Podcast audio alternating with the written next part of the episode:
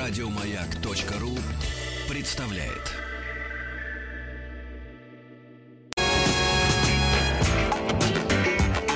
Сергей Стилавин и его друзья. Пятница.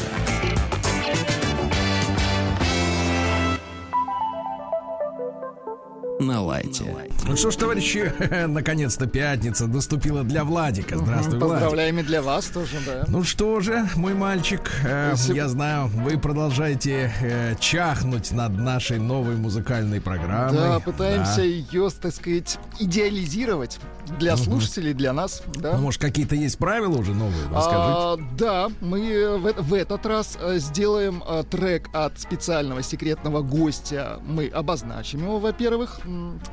Кстати, голосование уже идет ВКонтакте в группе Маяка. А, И у нас есть приветствие от гостя. Оно немножко закошмарено, но мне кажется, специалисты узнают даже вот закошмаренный голос нашего героя. Так, как-то реплика затянулась. Значит, еще раз, Владуля, суть. Да.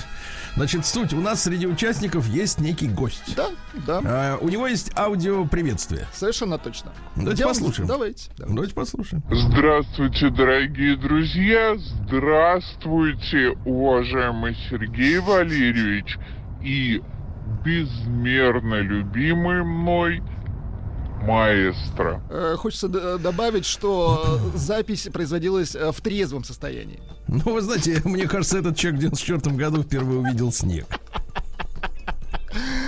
Ой, ну, Без общем, вот так комментариев вот. Да, надо говорить. Голосование Без без комментариев. комментариев. Голосование Хорошо. уже идет. Да.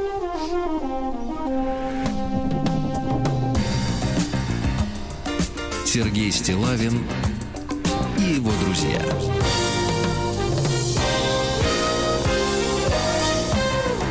Пятница. На лайте. Друзья мои, но у нас ведь э, на моем столе несколько писем с э, настоящей человеческой болью, в том числе с мужской. Вы помните, что вчера мы начали знакомиться с историей обмана, которая происходит в Санкт-Петербурге. Мужчина познакомился с простой девушкой из непростой семьи, которая ездила на свидание на Мерседесе с персональным водителем, да? И наш герой Артем поверил в то, что он год назад приехавший, ступивший на петербургскую землю, э, может быть интересен действительно такой вот девушке. Вот, а- они пошли э, якобы просто так ища заведение, где можно посидеть, нас нашли на Васильевском острове заведение, кабачок, где мужчине э, после пары коктейлей, я так понимаю, э, принесли счет в 20 тысяч рублей. Таким образом, э, свой Новый год Артем уже отметил. Оплатил, Вот. скажем И так. да. будучи полностью шокированным, правда, получив от девушки обещание на завтра вернуть сумму, но это, конечно, прозвучало лишь как утешение, вот, брел к станции метро, и вдруг его осенила идея вернуться. Ха-ха.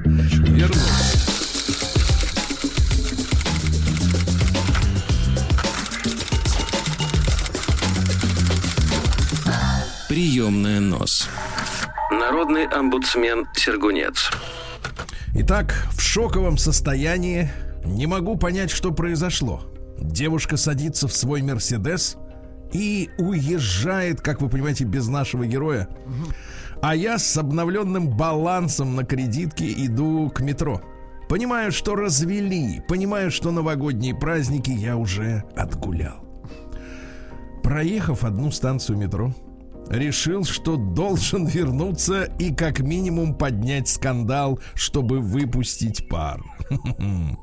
Возвращаюсь, а Мерседес снова у ресторана. Опа! Отлично. Дежурят крепкие парни у входа. Захожу внутрь и начинаю выплескивать свой гнев на персонал. За столиками несколько пар, как оказалось, они в похожей ситуации. Работает целая бригада девушек, я бы сказал, батальон любви. Любви, за которую нужно дорого платить. Один из молодых людей еще не успел заказать Я вкратце, ну, я так понимаю, я так понимаю, что мужчина еще не стоит на коленях, и у его горла не, э, нет еще- мачете. да. Мачете. Еще не отпил из кубка. Да, значит, отведай. А, Возврат, значит, да. Один из молодых людей еще не успел заказать. Я вкратце описываю ему историю. Он жмет мне руку и уходит. Девушка и официант в шоке. Так. Я, увидав крепких ребят отвратной наружности позади, с чувством легкого удовлетворения от спасенной души удаляюсь следом за ним. Парень дождался меня на улице. Зовут его Максим, бармен с Рубинштейна. Он долго благодарил меня, взял контакты, обещал депозит в своем баре и много говорил о мужской солидарности. Стало как-то полегче, не зря вернулся. История с ним была один в один, слово в слово. Видимо, все у них стоит на потоке. Надеюсь, после огласки больше никто не попадется на эту удочку, а заведение на Васильевском острове все будут обходить стороной. Спасибо за внимание, Сергей. С почтением и уважением вас слушатель Артем. Ну вот смотрите, какая интересная складывается ситуация, да? С одной стороны, мы все понимаем, что общепиту сейчас очень-очень непросто, да? Э, В Питере вообще, как бы, так сказать, э, сказали, Совсем что на. Новый, на Да-да-да. Новый год закроют, там, у, так сказать, общепитовцы как-то это в шоке. Ну вот, потому что людям действительно нужно выживать. И я напомню слова нашего президента о том, что рабочие места важны. Не Black Lives, а рабочие места, ребята. И, э, сказать, э, это, это сложная ситуация. Но когда вот такие прохиндеи, да, э, значит, устраивают, э, ну, карусель, да, карусель, лохотрон для, для того, чтобы просто людей обдирать в непростое время. Ну, вообще-то это... Ну, это грубо и некрасиво. Это согласен. грубая, некрасивая, ми- недостойная Питера и Васильевского острова. Забавно. Прием Э, корреспонденции э, круглосуточно. э, Адрес э. стилавинсобакабк.ру Твари.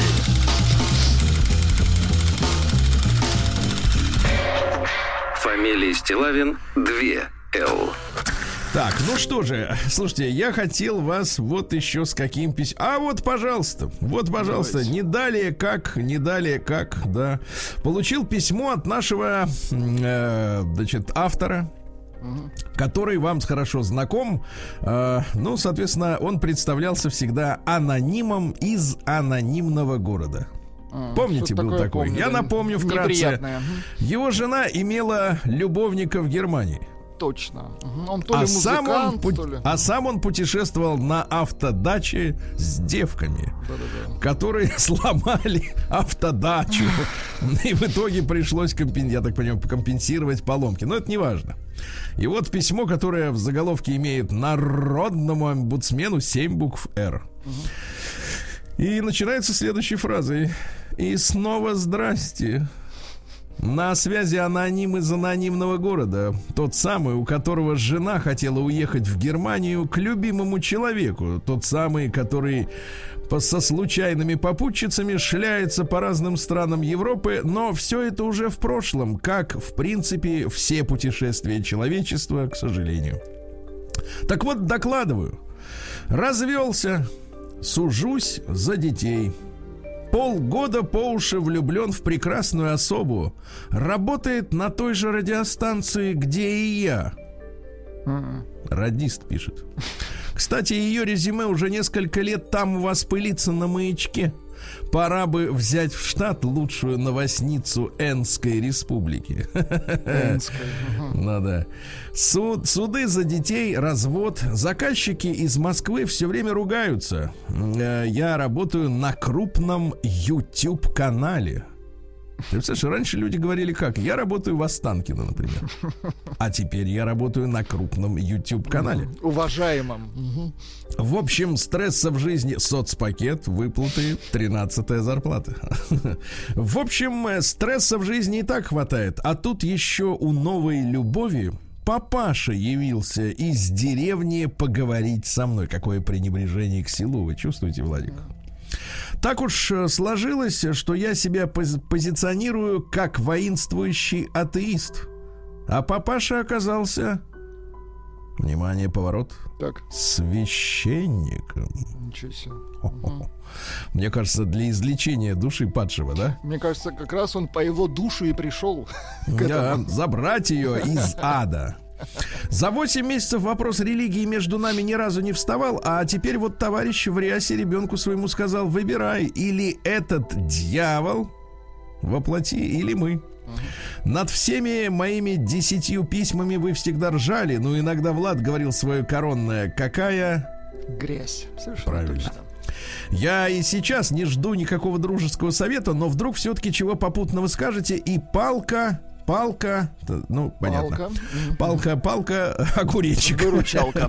Да. Значит, дорогой товарищ аноним э, и радист, я, в принципе, неоднократно на эту тему высказывался. Скажу еще раз, э, во благо всех, может быть, остальных, так сказать, которые еще колеблются. Я считаю, что при знакомстве с женщиной обязательно нужно выяснять принципиальные вопросы.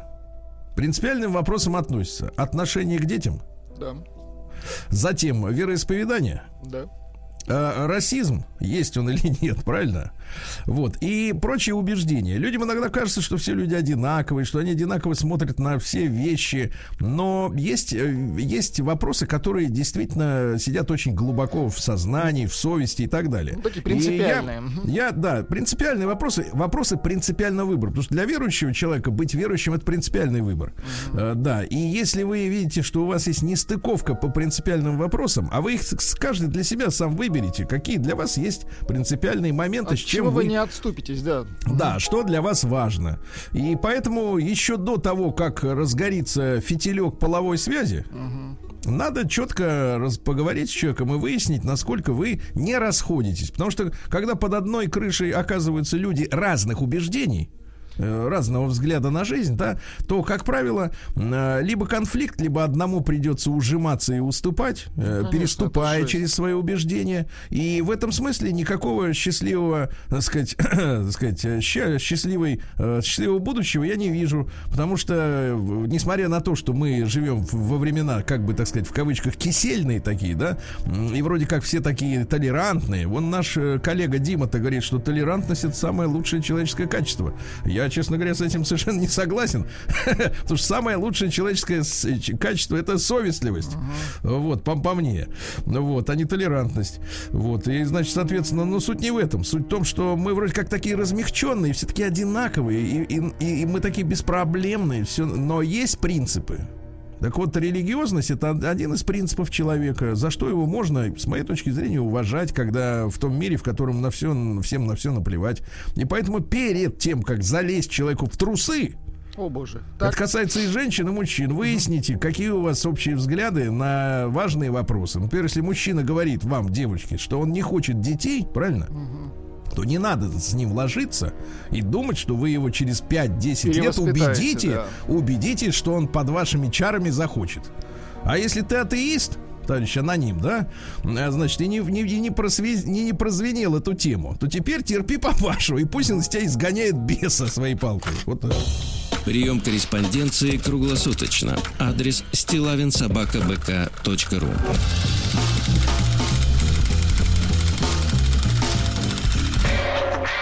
Фамилия Стилавин 2 Л. Ну что же, а теперь тревожное письмо из Великобритании. да вы что, давайте. Да, у нас есть слушатели и там. Мы, я, давайте провозгласим транснациональное радиошоу. А Транс в хорошем смысле слова, Сергей, я тебя. Трансиков не трожь. Они нам еще прикатят. Да бог с ними, да. Нет, не он. Значит, смотрите. а, Так. э, заголовок письма такой. Слушатель из Великобритании. Здравствуйте, Сергей Владик. Причем Владику отдельное уважение за реплики. Это круто, как он дополняет Сергея. Прекрасно. А, Я слушаю вас очень давно и хотел бы записаться в ваши заграничные корреспонденты. Значит, так, так и будем называть его, а зовут его Алексей, записной заграничный корреспондент, ЗЗК. Или просто ЗК, да? ЗК очень красиво звучит, будем его конечно. звать. Мгм. Зэком. Вот что пишет Заграничный. нам ЗК. Мне 45. Первое образование лингвист. Э, ну, я вижу, да, действительно, и запятые расставлены правильно, и тя, без ошибок. Э, Вот. э, мне 45. Первое образование лингвист, полученное в России еще в 90-х. Второе английское. Закончил универ в UK. В 41 год по специальности зубной техник. А вот теперь само письмо. Я развелся с женой, с которой приехали сюда в UK 16 лет назад.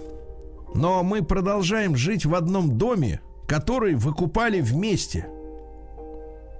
Потом я отдал ей свою долю, теперь живу типа у нее на квартире и плачу ей ренту. Снимает. Мгм. И все ради детей, чтобы быть с ними. Скажите мне, я му... Чудак?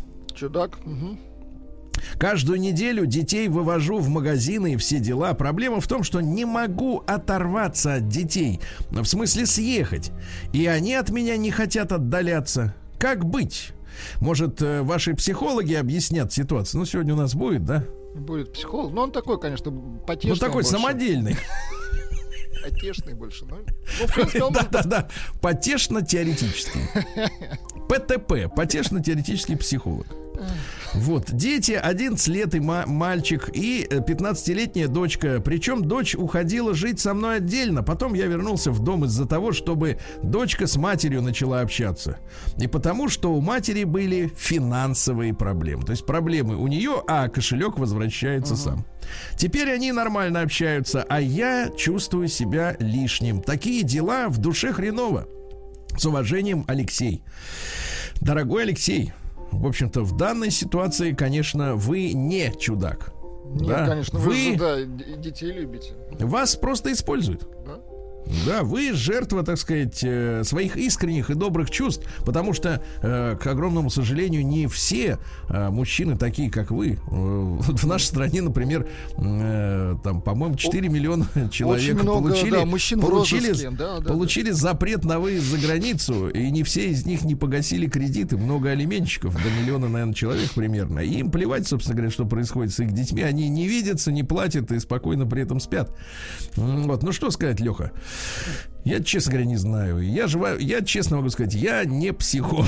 Ну, мы, кстати, сегодня зададим это вопрос. Мы нашему- сегодня зададим, да. Но он, а что он скажет? Он отхлебнет от своего и пластикового... расхохочется. Вот. Расхохочется, да, но легче от этого, Леха, тебе э, не станет, да. Прием корреспонденции круглосуточно. Адрес стилавинсобакабк.ру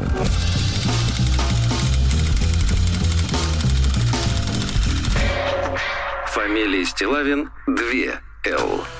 Ну и давайте, что ли, еще одно письмецо коротенькое, да? Давайте. А, Вот, добрый день, Сергей Валерьевич и друзья, пишет Макс. Э, решил спросить у вас советов. Э, С женой знакомы 7 лет, поженились 3 года назад. А В том же году появился и сынок Алексей. Недавно она вышла с декретного отпуска на работу, ребенок пошел в садик и, конечно, за- заболел. Ей дали больничный и, казалось бы, занимайся ребенком. Так нет, она притащила с работы ноутбук и сказала, буду работать. На вопрос, зачем тебе и так оплатят больничный, сказала, мало. Вопрос решился только после того, как я предложил доплатить ей столько, сколько бы она получала, если бы работала. Получается, я оплачиваю услуги няни собственной жене. Жесть. К слову сказать, квартплата, продукты и так лежат на мне. Ребенок выздоровел, жена вышла на работу. Пока деньги я ей не переводил. Молодец. Но вот сегодня, но вот сегодня, ха-ха, нет, ну женщины, чем женщина отличается от мужчины? У нее хорошая память. Э, ну вот сегодня напомнила фразой я что-то не увидела компенсации за больничный, что ты обещал мне перевести. Я ответил, не волнуйся, посчитай, я все тебе переведу. Как быть с такой, в такой ситуации с уважением, Максим? Я скажу так, Максим, что в принципе, э, так сказать, вот эти товарно-денежные отношения в семье, да, они колоколом, так сказать, над всей нашей матушкой России звенят вот этим угрюмым низкочастотным гулом, потому что мы дошли, мне кажется, до ручки.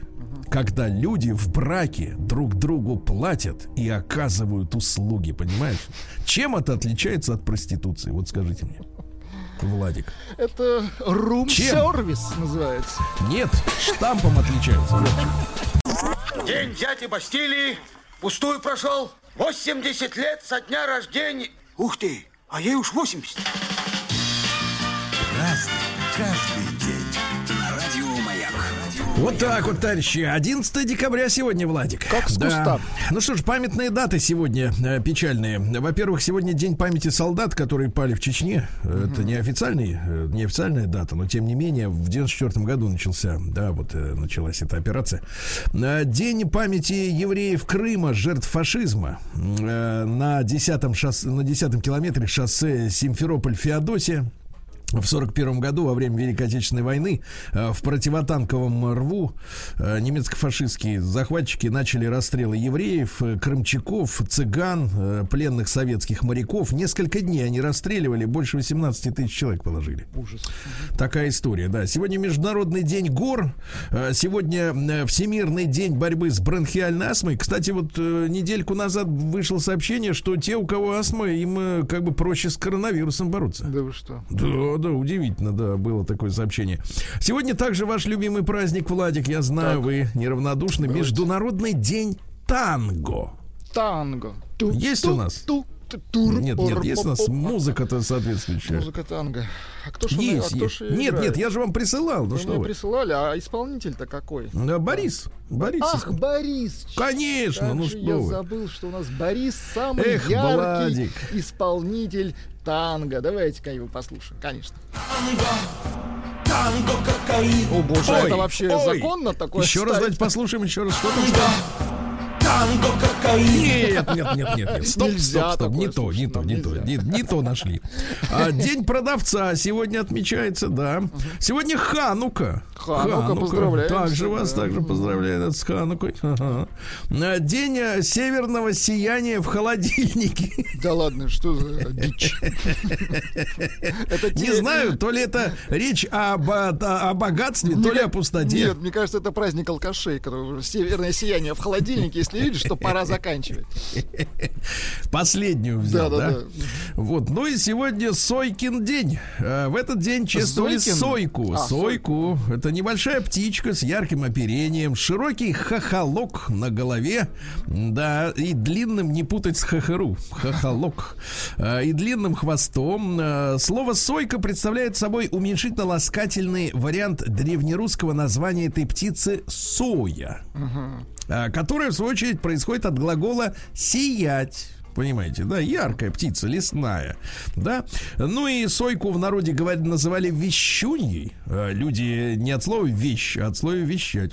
А, Люди верили, что этой птицы на крылышках находятся небольшие зеркала в которые можно увидеть свое будущее. Ничего да. себе. А также крестьяне слушали сегодня воду в колодце, да. Ну и гадали на монетах, Владик, посмотрите-ка. Для этого Для этого нужны монеты, су- как минимум. Вы во-первых, когда последний раз монеты. вообще монеты держали в руке? Любые. Монеты регулярно держу. Регулярно, да смотрите, для этого в ближайший сугроб бросали сразу горсть монет, так, Так. а затем разрывая снежный сугроб, э, с, э, с чем у нас сейчас в Москве, к сожалению, Проблема, дефицит. да. Только асфальт Да? можно разрыть. Значит, доставали одну за другой. Если первой попадалась самая крупная из брошенных, то есть разные надо кидать, не три десятки, а рубь, пять, десять, да, ну и так далее. Так вот, если первой попадется самая крупная, будет удача. Понятно? Да, конечно, понятно. Ну все. Танго, кокаин. Радио Маяк. Поздравляю. Я даже не знаю, как то да. А где мои танговские тапочки? Э, Значит, в тысяч... В тысячу...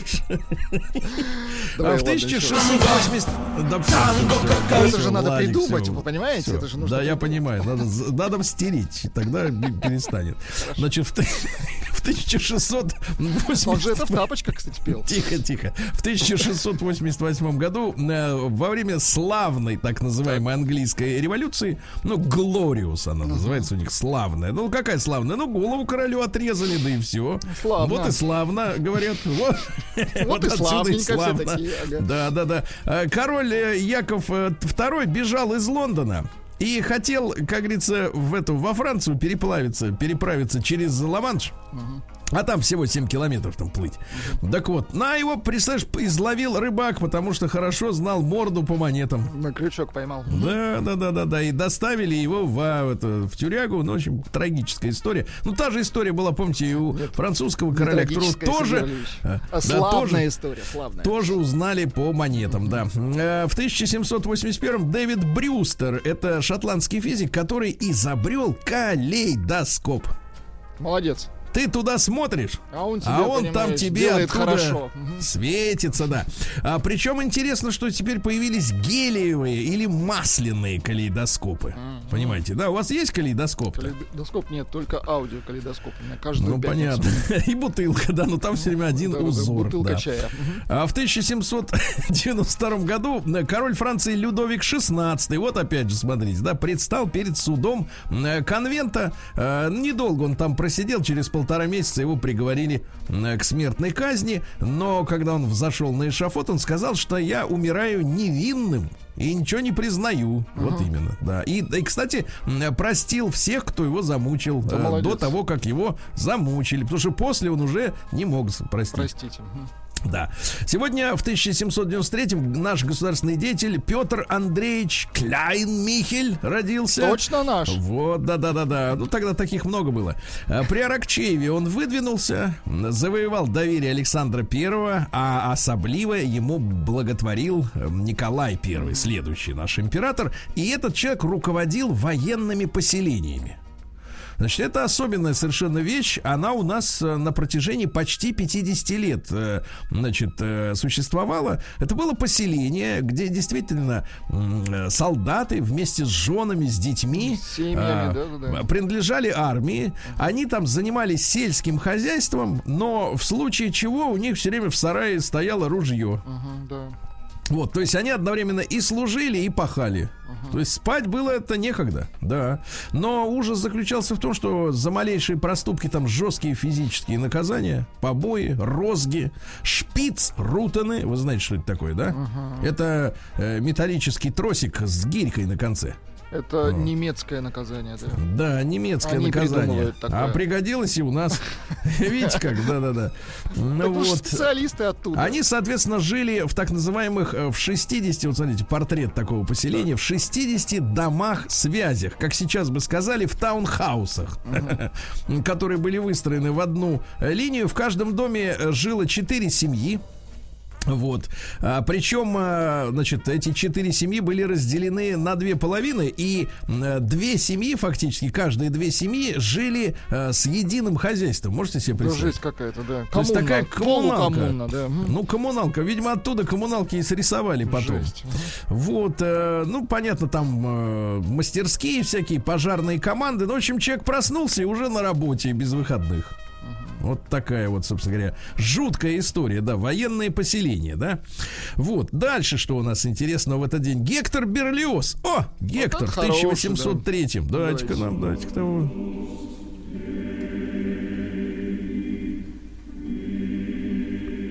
Так. Хорошо. Очень хорошо. Так вот, в возрасте 18 лет поехал в Париж, стал учиться поначалу медицине, потому что все его родственники были меди- медиками. Да. И, значит, и говорит, да, и ты, сынок, давай. Но, а его тянуло к музыке. Представляешь, да, тянуло к музыке. Вот как иногда человека в казино тянет, а его к музыке. Вот начал подрабатывать певцом в хоре. Вот, Ты потом молодец. посетил, посетил театр э, местный и увидел, как ирландская актриса исполнила роль Офелии и Джульетты, это разные люди, э, в пьесах Шекспира, э, так сказать, э, да, Гамлет и Ромео и Джульетта, был так очарован, написал ей множество любовных писем, которые ее пугали, потому что, вы знаете, да, Владик, вот я знаю, и вам пишут э, поклонницы, да, они пишут, что, Владик, вы тот, для кого я рождена, а вы этого боитесь, потому что это псих. Нормальный, правильно? Когда так пишут. Потому что когда человека не знают, а пишут ему всякую интимную ерунду. Ну, Вот. Ну и дальше что? Э, Значит, э, в итоге все-таки она сдалась, потому Так. что женщина не может вечно находиться в, в Ну, т- обостренных Тем более он талантлив. Ей надо выйти замуж или за того, который на нее, или который, значит, ни при чем. Ну вот, они поженились, э, вот, а потом начались конфликты, они в итоге раз- развелись, развелись, и оказалось, что она страдала неизлечимой психической болезнью. Ай-яй-яй-яй. Представляешь, его тянуло к Вот так психопату. вот влюбишься, Да. она психическая. Она псих. В 1800... А ты любишь? Она псих. В 1843-м Роберт Кох, это немецкий микробиолог, э, ну, грубо говоря, немецкий Луи Пастер. Э, Такой же, да, мощная фигура. В 1905 году получил Нобелевскую премию за лечение туберкулеза. Молодец. Вот, очень хорошо. И сибирской язвой занимался, и туберкулезом занимался, всем занимался. Э, А скончался от сердечного приступа, потому что сердцем не занимался. Да, в 1844-м сегодня в Бостоне Горас Уэллс, или Хорас, как это имя иначе Хорас, произносится, э, впервые использовал в зубоврачебной практике как средство анестезии веселящий газ. Очень хорошо. А вы слышали, да, что сейчас вот хотят законы сдать, чтобы запретить продавать, шарики продавать. продавать детям э, веселящий газ. А это, оказывается, было можно. Ну вот пока не слышала, чтобы запретили окончательно. А в 1856-м Георгий Валентинович Плеханов родился. Это первый пропагандист мар- марксизма в России, да. Сам он из семьи военного был, но, естественно, не пошел, э, так сказать, по стопам. Э, цитаты такие. Так. Люди ищут пути на небо по той простой причине, что сбились с дороги на земле. Хорошо. Ну, понятно. А В 1871 в Питере открылась первая передвижная выставка, устроенная группой художников из Петербурга и Москвы. Ну, та- та- товарищество передвижников, вы Точно, понимаете, да. Дело в том, что их не пускали э, ни в В Эрмитаж, приличные, да. э, да, в приличные, так сказать, залы. Они говорят, тогда мы поедем по людям. Своим ходом. И поехали. Вот, а там, извините меня, реализм, э, граничащий с натурализмом, да, а, трагический взгляд на действительность, потому что подобные полотна, извините, э, в Эрмитаже как-то смотрятся не очень. Согласен. Там как-то хочется думать о высоком. Такое нужно А. по- показывать только в вагоне. Да, ну почему, в сарае можно. А в 1882 Макс Борн родился. Это немецкий физик, один из основоположников, друзья мои, квантовой механики. Ну, по большому счету, только в наше время э, вот эта история, эта теория обретает какие-то физические уже, так сказать, очертания, да, какие-то идут работы, но нам они не видны. Во-первых, о них популярно не рассказывают. Их так не а во-вторых, да. Во-вторых, увидеть это невозможно, потому что кванты это очень мелко. Можно только верить, да. Очень мелко, да-да-да. Вот. Дальше, в 1883-м Андрей Афанасьевич Сапегин, это наш селекционер, родился, понимаете? Э, Вот. Он вывел ряд сортов озимой и яровой пшеницы. Умница. это когда заранее, Под- понимаете, да? Под снег. Под снег, да, пихают. Вот, пытался противостоять влиянию товарища Лысенко. Так. Вот, э, и даже был арестован как вредитель, но вскоре ему повезло, и он был освобожден. А почему товарищ Лысенко-то, кстати говоря, я вам еще раз повторю, закреплю эту мысль, э, при Иосифе Виссарионовиче так вот э, сильно надавливал на кибернетиков, на генетиков, вот на всех этих ребят, которые хотели изменить природу, ну, искусственно, да? А потому что вот Потому есть такая что версия... Сталин божий человек. да. Да, Сталин был Ну, все-таки прошлом. семинарист и считал, что внедрение, внедрение, да, в э, селекцию человека и растений, и кого там угодно, это богомерзкая история. Ну, Понимаете? Как-то сомнительно. Вот Сталин, божий человек, как-то вот... Я, я понимаю, что у него образование. Это вам мозги огоньком промыли в 80-е. Это мне Вассерман Сталин добрый человек. День дяди Бастилии пустую прошел. 80 лет со дня рождения. Ух ты, а ей уж 80. Разный, каждый. Да, товарищи, в 1907 году в этот день родился Аркадий Акимович Штейнберг. Э, Это наш э, поэт и переводчик, и художник. Кстати, родился он на русском корабле во время плавания родителей, значит, близ Константинополя. Вот что интересно, да? Удивительно, Прям вот в море родился, да. Э, Получил он награды за боевые заслуги Орден Отечественной войны первой степени во время Великой Отечественной. Дважды был репрессирован перед войной, потом в 44-м. М, Вот. Ну и э, неразрывно неразрывно был связан с городом Таруса. Это э, Калужская область, неподалеку от Москвы.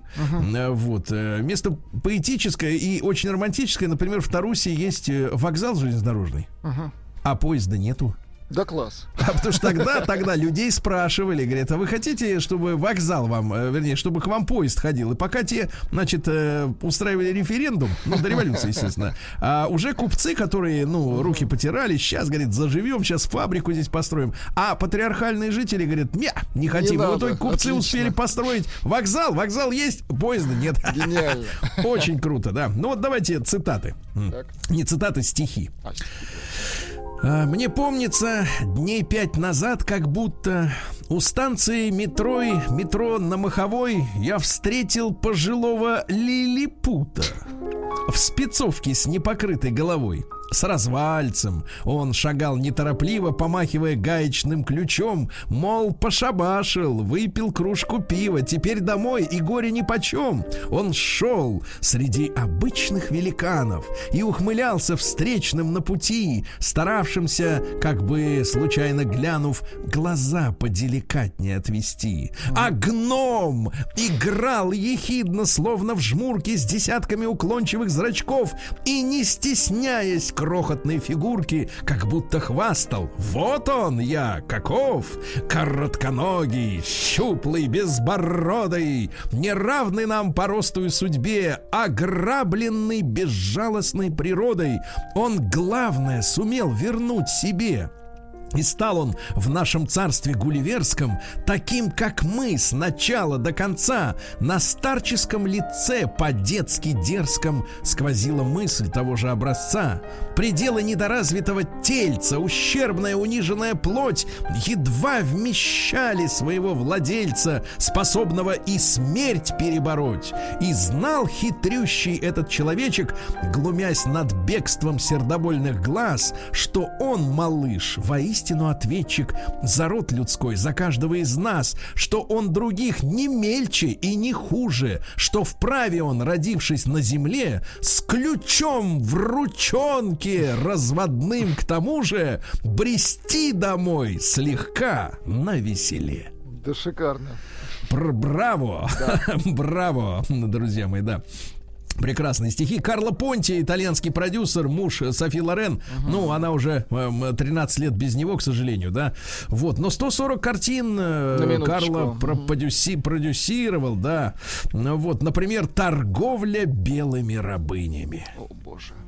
Да, да, да. Крепкий. Он ведь поначалу снимал ее как э, секс-бестию, а потом полюбил настолько глубоко, что возвеличил. Понимаете, Но она вот очень как, красивая. как мужчина может женщину или в бордель столкнуть, или на пьедестал, а? Точно. В Можно и так, и 1913 так. Это так и так это не так. Тринадцатом году Жан Море, французский актер, также играл, и у него мускулистые ноги, представляете? И руки, и мужественное лицо. Вот. А потом, значит, он рассказывал о том, что стал мужчиной э, в постели у жрицы в 15 лет. Вот. Я, говорит, был маленьким монстром э, с лицом ангелочка.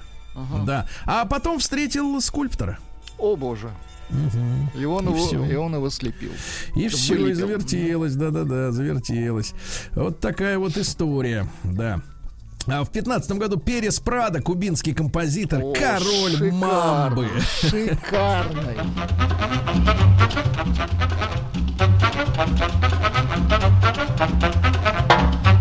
Да класс.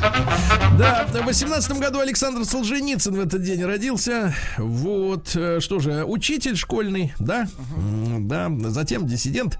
А, Вот, э, а цитаты прекрасные. Например, две загадки в мире есть. Как родился, не помню, как умру, не знаю. Да.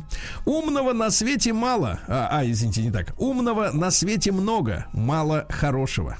Ну и, наконец, самая блестящая мысль. Жизнь дана для счастья. Понимаете, да? Вот, сегодня у нас э, Николай Николаевич Озеров в 22 году родился. Замечательный наш и спортсмен, и теннисист, и народный артист России, и комментатор. Ну, помните, да, что когда на поле начинали драться, он говорил, извините, технические неполадки вне территории СССР. Вот. Э, Такой хоккей нам не нужен, Да, это да, понятно. да. Ну, кстати, э, с хоккеем-то все нормально, а вот футбол. Что с футболом? А, Сегодня Дэвид Гейтс отмечает свое 70-летие, лидер американской группы Брит. Бред. Насколько я понимаю, Брит. Есть у нас такая? Ну, как-то... Ну, не знаю. Ну, что-то как-то кто-то мягонько. погиб. Не кто-то, а он. А, Бред. А вот другое, давайте оживимся немножко. А Джанни, как говорится, Да Маранди. класс.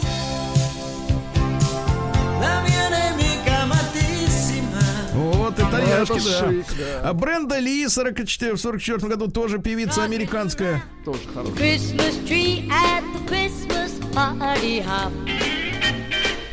Гитарист э, дергает исправно. А в 47-м Нина Александровна Бродская, наша певица. В семье музыканта-барабанщика, Владик. А это чувствуется. В городской суете перекрестков То ли там, заднем фоне. а то ли тут В 49-м Борис Васильевич Щербаков, наш замечательный киноактер, родился он в семье шофера и работницы завода. Очень понимаете? хорошо. Увлекается чеканкой. Понимаете? Чеканкой увлекается и режет по дереву, по живому, потому что человек талантливый Какой еще по-настоящему. актер может такое? И крепкий, да. А Александр Михайловича Татарского вспоминаем сегодня, да. Э, Ему сегодня исполнилось э, 70. Э, Замечательный наш продюсер э, муль- мультипликационных фильмов и «Пластилиновая ворона», и «Падал прошлогодний снег», и «Следствие ведут колобки», и создатель студии «Пилот» знаменитый, да. Сегодня Ники, Ники Сикс родился в 58 году. Басист и основатель группы «Mötley Crüe». Да. Ну и, наконец, ваш любимый композитор, Владик, в тот же день, совершенно другой, Виктор Чайка. Да, например, написал песню «Угонщица». Угонщица. А? Ну Давай, да, чуть-чуть. чуть-чуть. чуть-чуть. Да класс. Да класс. Да класс. Если спросят. А если не спросят?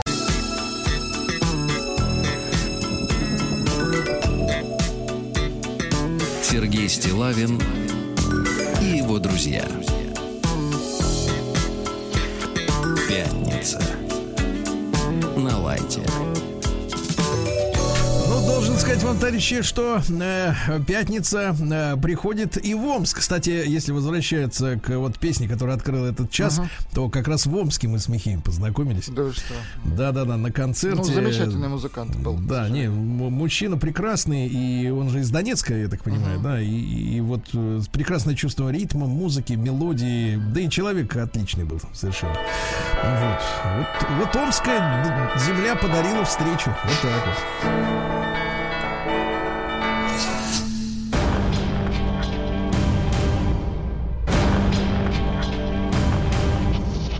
Новости региона 55.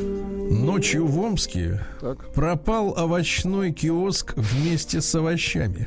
Ай-яй-яй-яй, товарищи. Владельцы шокированы. Верните хотя бы киоск, ладно, овощи.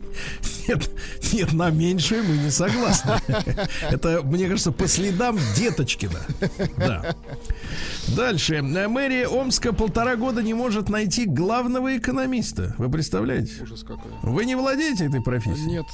К Смотрите, смотрите, зарплата от до 123 тысяч Очень рублей. хорошо, Очень хорошо. Ну, мы, вы же владеете навыками. Хорошо, я выезжаю, Сергей. Помогите Омску. Выезжаю.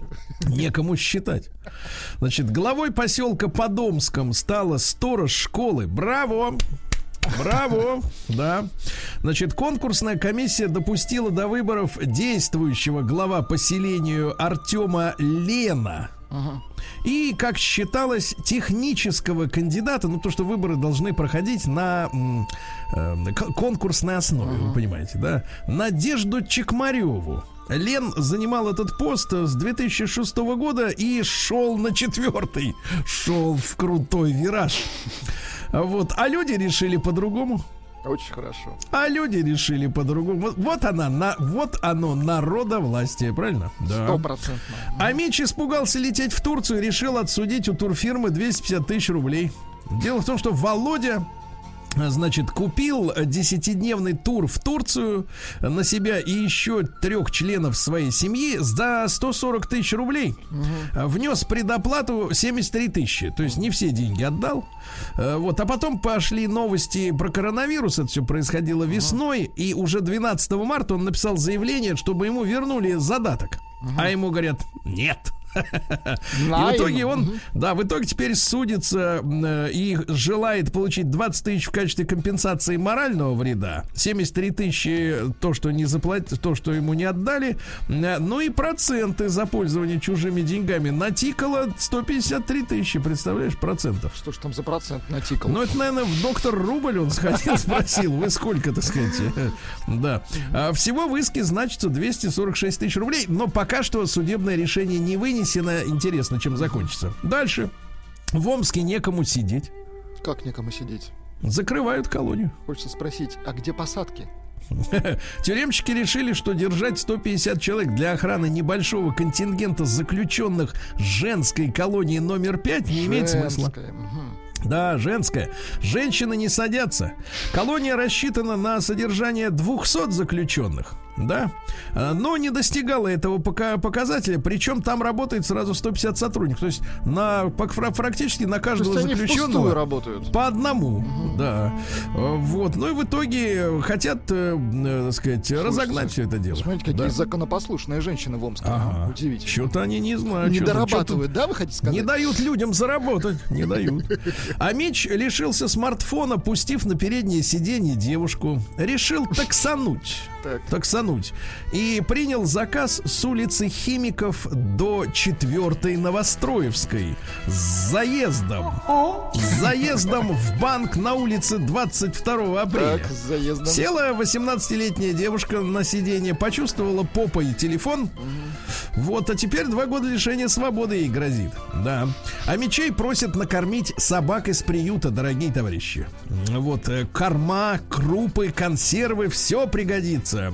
Акция «Доброе сердце» на рынках. На Хорошо. рынках. Купил и тут же отдал, правильно? Вот. Дальше.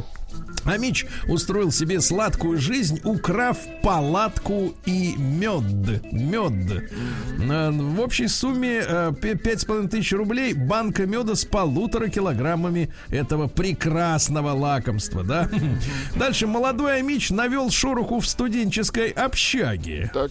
Теперь сядет на 15 суток. За Женщина, вах- да, женщина-вахтер сообщила, что неизвестный проигнорировал требование предъявить документы, пробежал в здание, скрылся в одном из помещений. Тогда напуганная работница закрыла снаружи дверь этого кабинета, куда вбежал неизвестный и нажала кнопку тревожной сигнализации. Росгвардия задержала 21-летнего парня. Он был сильно пьян. Причину вбегания в помещение не объяснил. Очень Да. хорошо. Дальше в Омске поймали серийного похитителя техники из вузов. Да? А в Чкаловском поселке упал беспилотник за 2 миллиона рублей. Не могут найти, а мечей просят, если найдете, отдайте. Ха-ха, 2 миллиона. Конечно, такое нужно самому. Сейчас.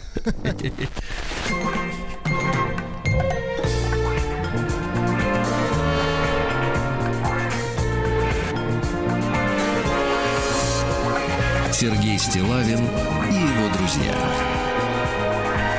Пятница. На лайте. Ну, Посмотрите, как э, ситуация меняет жизнь людей. А, Россиянин Алексей э, привык путешествовать автостопом по Китаю, Лаосу, Вьетнаму и Восточной Африке. Но коронавирус все поменял, и тогда он на электричках за три недели доехал из Москвы в Магадан. Смотрите, какой он упорный, да? Да, да, да. Вот ехал, спал, ехал, спал, Снова ел, спал. спал, Мгм. ехал, мылся. А в конце концов, там же электричка до самого Магадана не идет. Он поймал э, попутку, попутку. Э, Двое мужчин перегоняли автомобиль. И представляешь, он с ними вместе ночевал в автомобиле в ночи. Вот, и когда они его проводили на самолет, то хо-хо, подарили рыбу и икру. Хо-хо-хо. Говорят, спасибо, Леха. С тобой дорога... Железнодорожный Федор Конюхов. Да-да-да-да. ЖДК. Железнодорожный Конюхов. А, Центр Мурманска оказался обесточенным из-за связки воздушных шаров. То есть какие-то празднующие, так сказать, э, люди запустили шары, замкнуло все к чертовой бабушке. А Исследователи изучили поведение подростков в соцсетях постоянно там торчат. Но что интересно, значит, э, пользователи э, склонны писать о личном, открыто выражать свое мнение в соцсетях. Ну, то есть никакого понимания политкорректности. Ну и что интересно, 24% подростков до 20 лет э, готовы удалить свою запись, если в первый час не будет лайков. Дальше россияне, как вы знаете, потратят на подарки друг другу по 1000 рублей. А на застолье угробят 25. Это важнее, Сергей Ну, Валерьевич. конечно, Это брюхо-то э, э, голодное брюхо к подаркам глухо. А Россия стала продавать меньше водки. На почти 9%. Меньше водки, представляете, Ну да? ничего, ничего, на Новый год на- нагоним. Да. А Полицейские раскрыли подробности родов в московском метро. А Старший Метро. сержант Олеся Полякова а, принимала роды у, у Пол Курмановой у которой схватки начались прямо на эскалаторе. Правда, не сообщается, вниз она ехала или наверх. Это важно.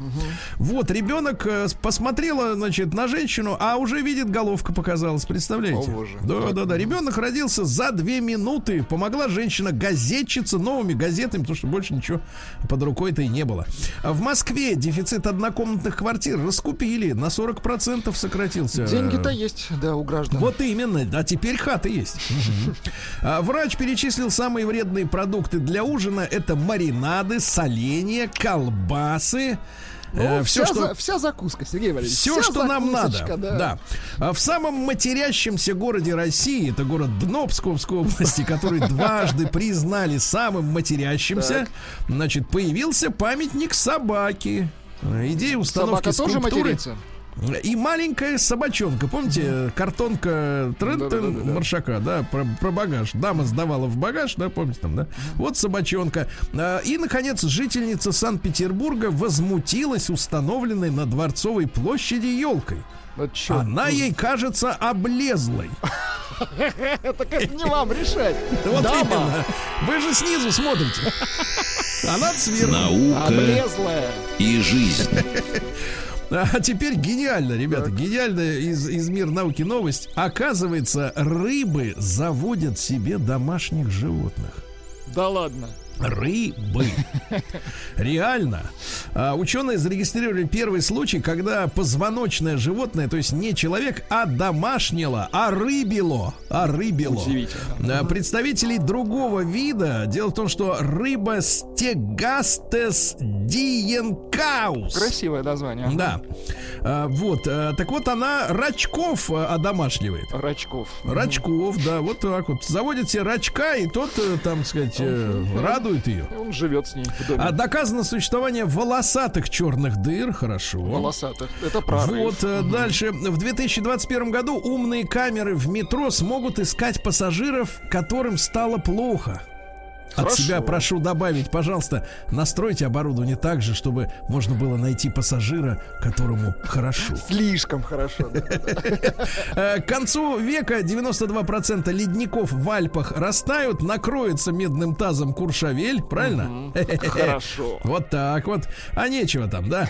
А масса созданных людьми предметов, всякого вот этого, да, всего, э, превысила массу всего живого на Земле. Представляешь? А, собак э, венгерские ученые уличили собак в неспособности различать похожие на м, друг друга слова. А я вам сейчас прочту некоторые слова из венгерского. Я думаю, не только собака, но и Владик перестанет Давайте, различать. давайте. Например, здравствуйте. Удве удвезлем. Вот повтори. Удвезлем. Удвезлем. Удвезлем. Дальше. До свидания. Висонталаатаашра. Слушайте, это какой-то финский. Да, да, это же финно-угорский язык, реально, да, да, да. Ну, короче говоря, собаки, видишь ли, повторить не могут. Да никто не может. Конечно. А, да. А, дальше. Пандемия заметно не снизила темпы глобального потепления, говорят ученые, к сожалению, да. Вот. Ну и пару сообщений буквально. Ученые количественно оценили умственные способности воронов.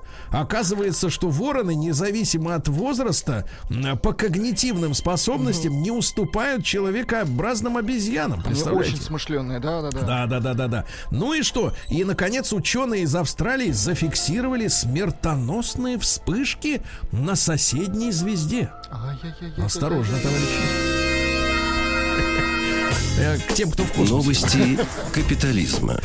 Так, ну что же, в Бельгии полицейские увидели в окошко дома секс-вечеринку и пресекли ее. Молодцы. Значит, как обнаружили Нет, секс-вечеринку? как Дело пресекли. Как пресекли, понятно. А вот как обнаружили? Обнаружили, что в этом районе припарковано слишком много автомобилей. Да, каждого А на это 250, бесит. на 250 евро арестов- оштрафовали. Это 18, 22 тысячи рублей, да. Дальше честный мужик э, во Флориде нашел сумку с украшениями на 18 миллионов рублей и вернул. Вот люди, Честный да. мужик, это мужик сказал, мужик сделал. Да. Нет, мужик французская, французская компания Danone запускает новый бренд под названием Good Safe. Э, Хорошо сберегать, по-нашему, да, А, для того, чтобы выпускать йогурты из пищевых отходов. Э, Первым делом компания выпустит йогурт с использованием уродливых лимонов. Куда будут Да. постав- поставляться эти Это продукты? важно, В Индию? действительно. Не знаю. Индия далеко, мы ближе. Пакистан. Вот. Дело в том, что лимоны теряют свой товарный вид, могли бы оказаться на свалке, но их спасут, да. Дальше, э, что у нас интересного? Э, Студента в Америке выгнали из колледжа за маникюр на руках, да. А Белый дом собираются тщательно дезинфицировать после того, как съедет Трамп. Ну, посмотрим, еще съедет или нет. Санта-Клаус проплыл по затопленным улицам Венеции на надувном попугае. Мне Да кажется, молодец. веселее было бы, чтобы попугай проплыл на надувном Санта-Клаусе. Ну и, наконец, ужас, друзья мои. Давайте Так. ужасное сообщение. М, Женщина, сейчас где же это произошло-то? Я даже не вижу где, к сожалению. Ну, неважно, в, ну, в иностранной истории. Так вот, женщина сделала грудному мальчику Так, татуировку, чтобы отличать от его брата-близнеца. слушайте, они больные. Да. К сожалению, да. Вот урод, а.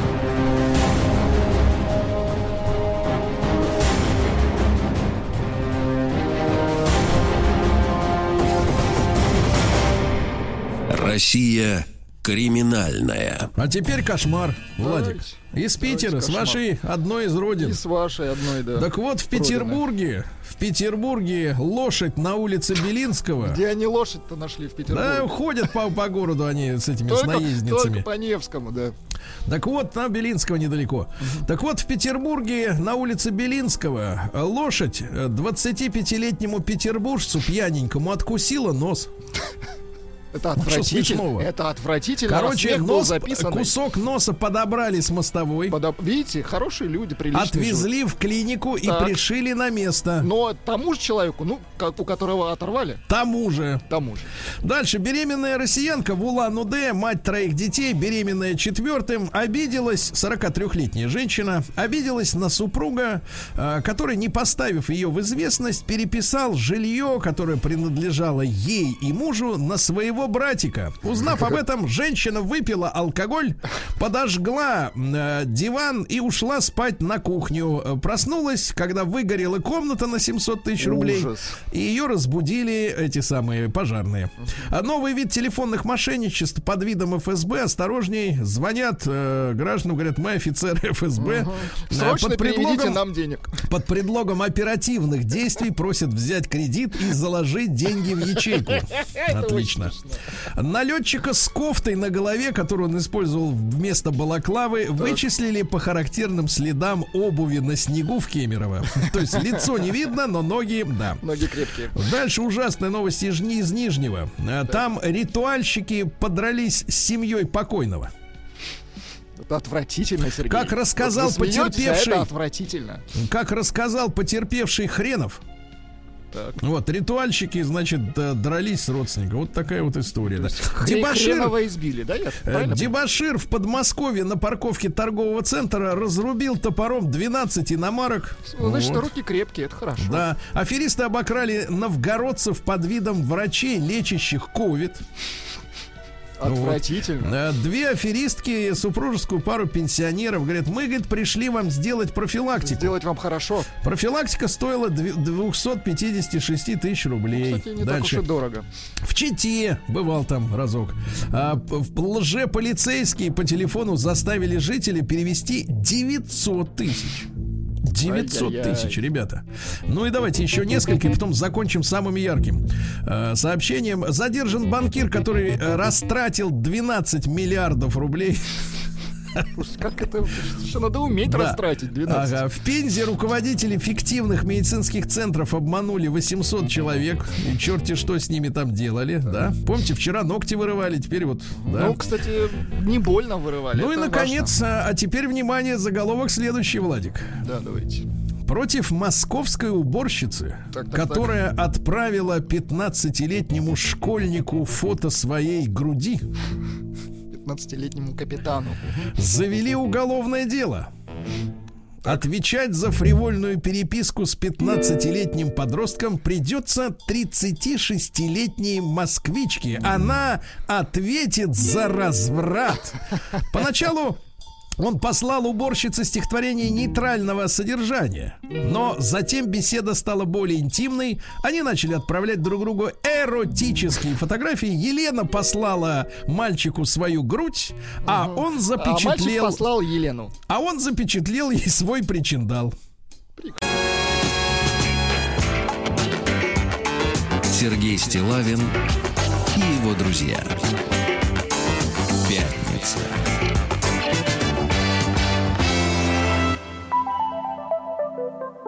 На лайте. Друзья мои, сегодня у нас будет тема дня. С вами пригодятся вам телефоны. Вы знаете наш номер 728-7171, да, Владуля? Точно. А, Вот, и на- мы находимся накануне, э, ска- скажем так, э, выходных дней. Сегодня у нас пятница, ребятки. Вот. А чем заняться в пятницу, когда, в принципе, идти, как говорится, особенно э-э-э, некуда, да? Опасно идти. Я, я, Опасно. честно говоря, вот, вот всем предлагаю, это, мне кажется, очень укрепляет э, как-то взаимоотношения, э, что-нибудь вместе приготовить. Коллектив укрепляет. Ага. А, не, коллектив не нужен, нужна пара.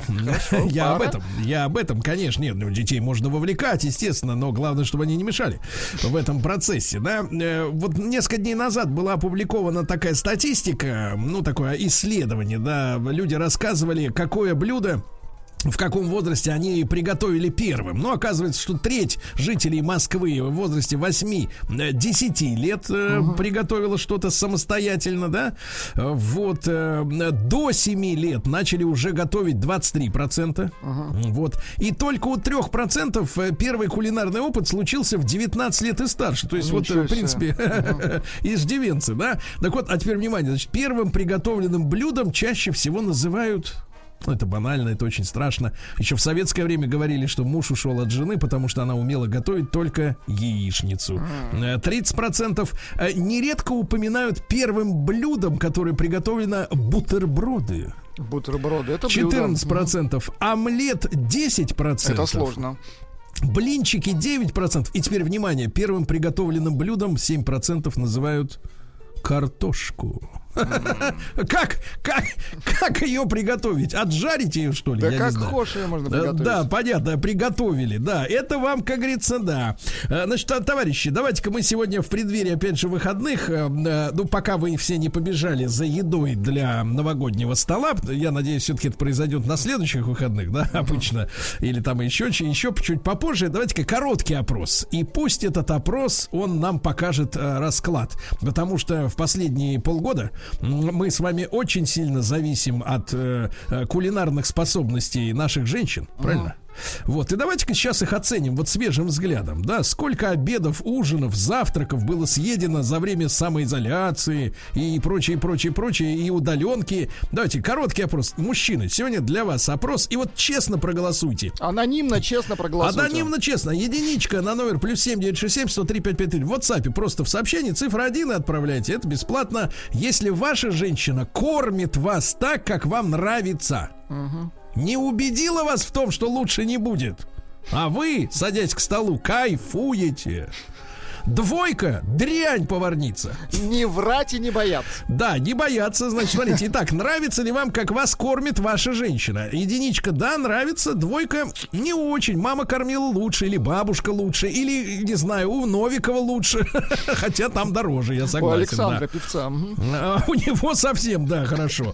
Так вот, ну и большой разговор. Ну, понятно, с блюдами мы разобрались. А давайте-ка мы сегодня, знаете, что сделаем? Так. А давайте-ка вы сегодня поделитесь э, при помощи того же WhatsApp.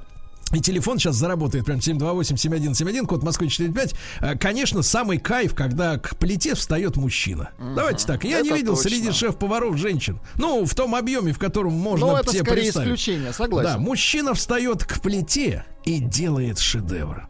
И теперь давайте-ка э, ваше фирменное блюдо. Вот что вы лучше всего умеете готовить? Представьте себе, вот э, ваша женщина, она вся, а вы ей раз и перед ней тарелку ставите, и она смотрит на тебя как на бога. В хорошем смысле, с маленькой буквы, естественно, да, потому что женщины они тоже любят пожрать. Ну не надо делать вид, что они все на рукколе сидят, правильно? Вот и вы фирменно ее как бы ублажаете, потому что пищевые рецепторы у нас во рту это самый четкий показатель того, что мы довольны, правильно?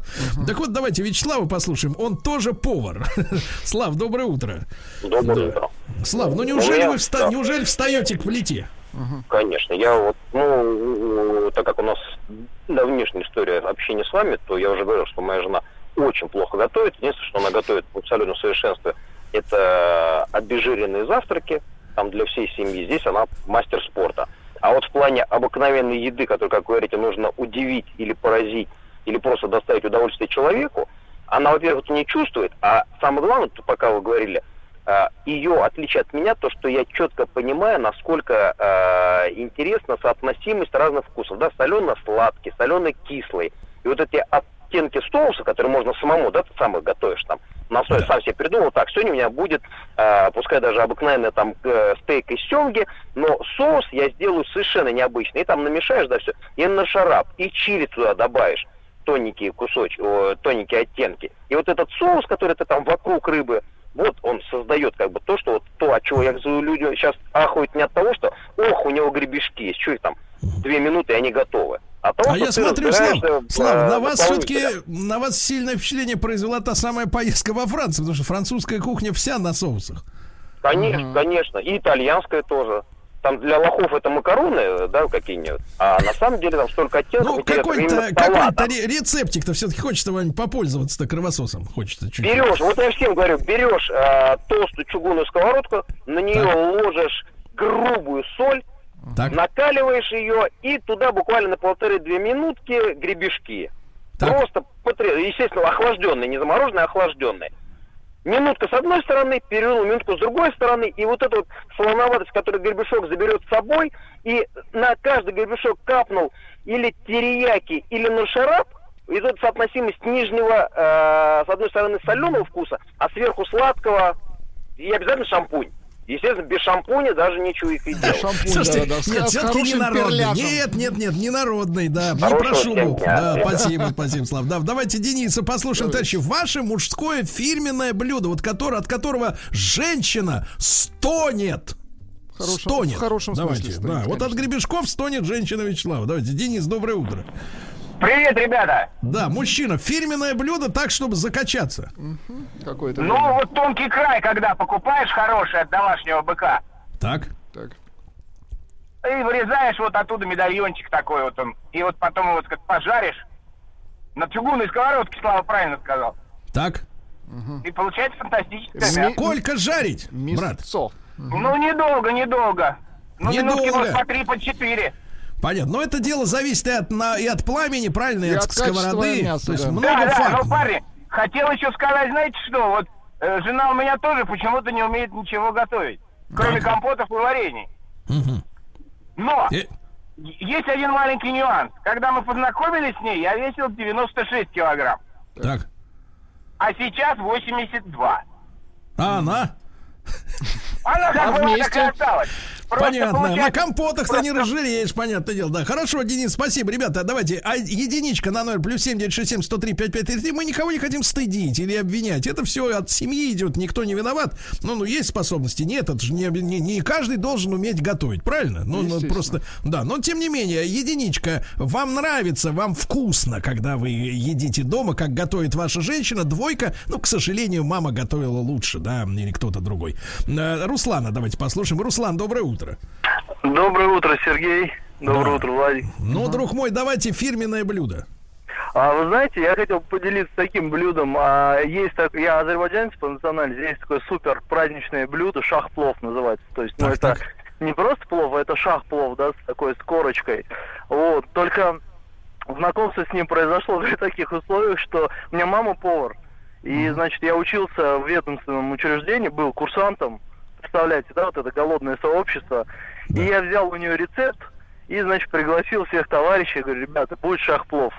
Чтобы вы понимали, это была казарма, там, второй курс. Вот. И э, он у меня, собственно, сгорел. Ребята расстроились, пошли есть Ролтоны, мы все вместе. Вот. Но потом я научился, научился. И вот я думаю, что вот эта вот короночка. А в чем там, это в чем там вот шах А, заключается? секрет. Смотрите, да, шаг, шаг заключается плохо Шах понятно. Не, ма- мат может при приготовлении. Смотрите, шах это когда а, дно, скажем так, э, казана, да, устилается тонкими а, лавашами, тонкие. Они, значит, э, с яичным такие с желтками, сбитые желтки, в общем, обмазываются вот эти лаваши и немножко со сметаной все это смешивается, чтобы придало корочку. Обкладывается дно казана, и Да. туда уже, э, значит, потом а, мясо предварительно сваренное и э, сам плов, тоже который доведен до состояния, ну, скажем так, альденте. И потом все это, все это стоит, Ты смотри, какой настраивается. поэт. Да, да, спасибо, Руслан, давай, мужчина, спасибо, да, Короткое отлично. сообщение Давайте. относительно гребешков Вячеслава. Пишет Да. э, Антон из набережных Челнов. Да. Моих пи- сбережений, пишет Антон, хватит только на петушиные гребешки. И это птица. Да, естественно. Давайте Руслана, Руслана, Руслан, да, еще, да. Так, доброе Так, утро. Руслан. Э, Здравствуйте. Э, Во-первых, э, при наличии Ютуба, когда женщина говорит, что я не умею готовить, ну это просто это дебилизм. Так. Там сейчас вот... Ну, а, понимаешь, Руслан, Руслан, ну, понимаешь, это, это, это не отмазка, это позиция, понимаешь, просто Это позиция. позиция, да. Я не хочу, я не, я не умею, я не хочу тебе готовить. Да. Вот, это, это первый тезис. Так, второй тезис. Мое блюдо, которое я э, готовлю в нашей семье, это называется окрошка. Да. а, которой я подхожу э, на- настолько э, ну, Щепетильно. я э, щепетильно, да, что, допустим, теща, и, э, тесть, э, жена, они, они говорят, господи, Руслан, покроши все ты туда и все. Я говорю, нет, должно быть все. Картошка пожарена отдельно, должна быть. Э, э, Желток э, со сметаной отдельно с хреном должен за- за- замешиваться. Так. Вот, и это э, выводит их из себя. Ну, понятное дело, все отдельно, да, им туда все в одно. Понимаю, Русланыч, хорошего дня. Давайте Володю послушаем, друзья мои, побольше, побольше фирменных рецептов Давайте хочется Володю. огласить. Давайте. Володя, доброе утро. Доброе утро. Я хотел поделиться вот чем. Я люблю готовить, и жена у меня привыкла, что я готовлю. И потом, когда, допустим, ну, нет у меня желания или возможности, уже руки в боки, типа, давай готовь, ты что не готовишь, давай, то типа есть ничего. То есть, получается, я хочу сказать, что женщины, они привыкают к этому, что мужчина готовит в семье, и уже это воспринимают как... Нет, а должное. Володя, Вот. Володя, а крик-то какой? Я пришла с работы, и что, должна тебе еще готовить что-то? Да, да, и типа... А ты пришел, ужин? должен. Володя, А давайте, должен. ваше, ваше фирменное, вот что мы можем у вас, чему научиться у вас? Э, это пирожное брауни. Это Так, так, это очень получилось. сложная история, потому что там внутри должно быть жидкий центр, да? Да, жидкий шоколад вытекает. И когда оно у меня получилось, я получил такой восторг, конечно, считай, что вот жена не может, а я могу. Вот так. Брат, а в чем самый главный-то прикол, чтобы снаружи твердое, а внутри жидкое? Самый прикол-то в том, что изначально-то оно жидкое, и вот э, прикол в том, что ты ее запекаешь при большой температуре определенное время, то есть оно не успевает внутри-то спечься. Пропечься. Вот, пропечься, да. А сколько получается, что температур? 220? Сколько поставить? 200 градусов. 200 градусов. Спасибо, Володя, отлично. Так, вот смотрите, и кондитерка, да, а женщины-то отца от сладкого м- это э, млеют Мгм, просто, Конечно. да? А вот, Значит, смотрите, ребята, давайте. удивительное сообщение. Супруга любит, когда я готовлю печеночный торт, пишет Илья из Белгорода. А еще, внимание, Сергей, внимание, а еще тащится, когда я солю сало. Она любит сало. Солю сало. Значит, друзья, э, давайте к- по температуру по больнице замерим. Единичку отправляйте на номер плюс семь девять шесть семь сто три пять пять три три. Если э, ваша женщина готовит вкусно, очень вкусно, двойка не дотягивает. Не дотягивает.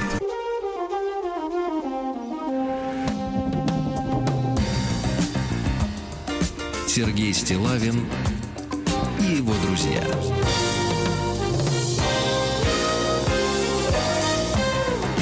Пятница. На лайте.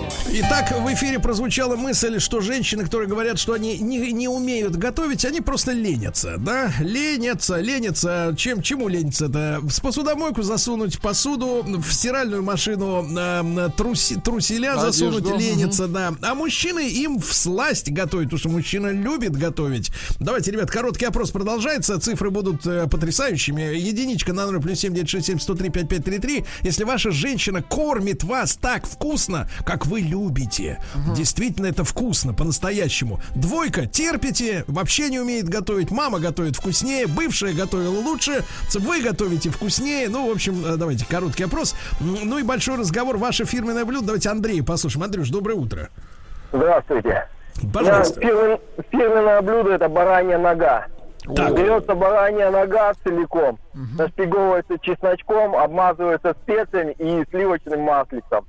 И потом в духовочку при температуре не больше 100 градусов, часа на 4.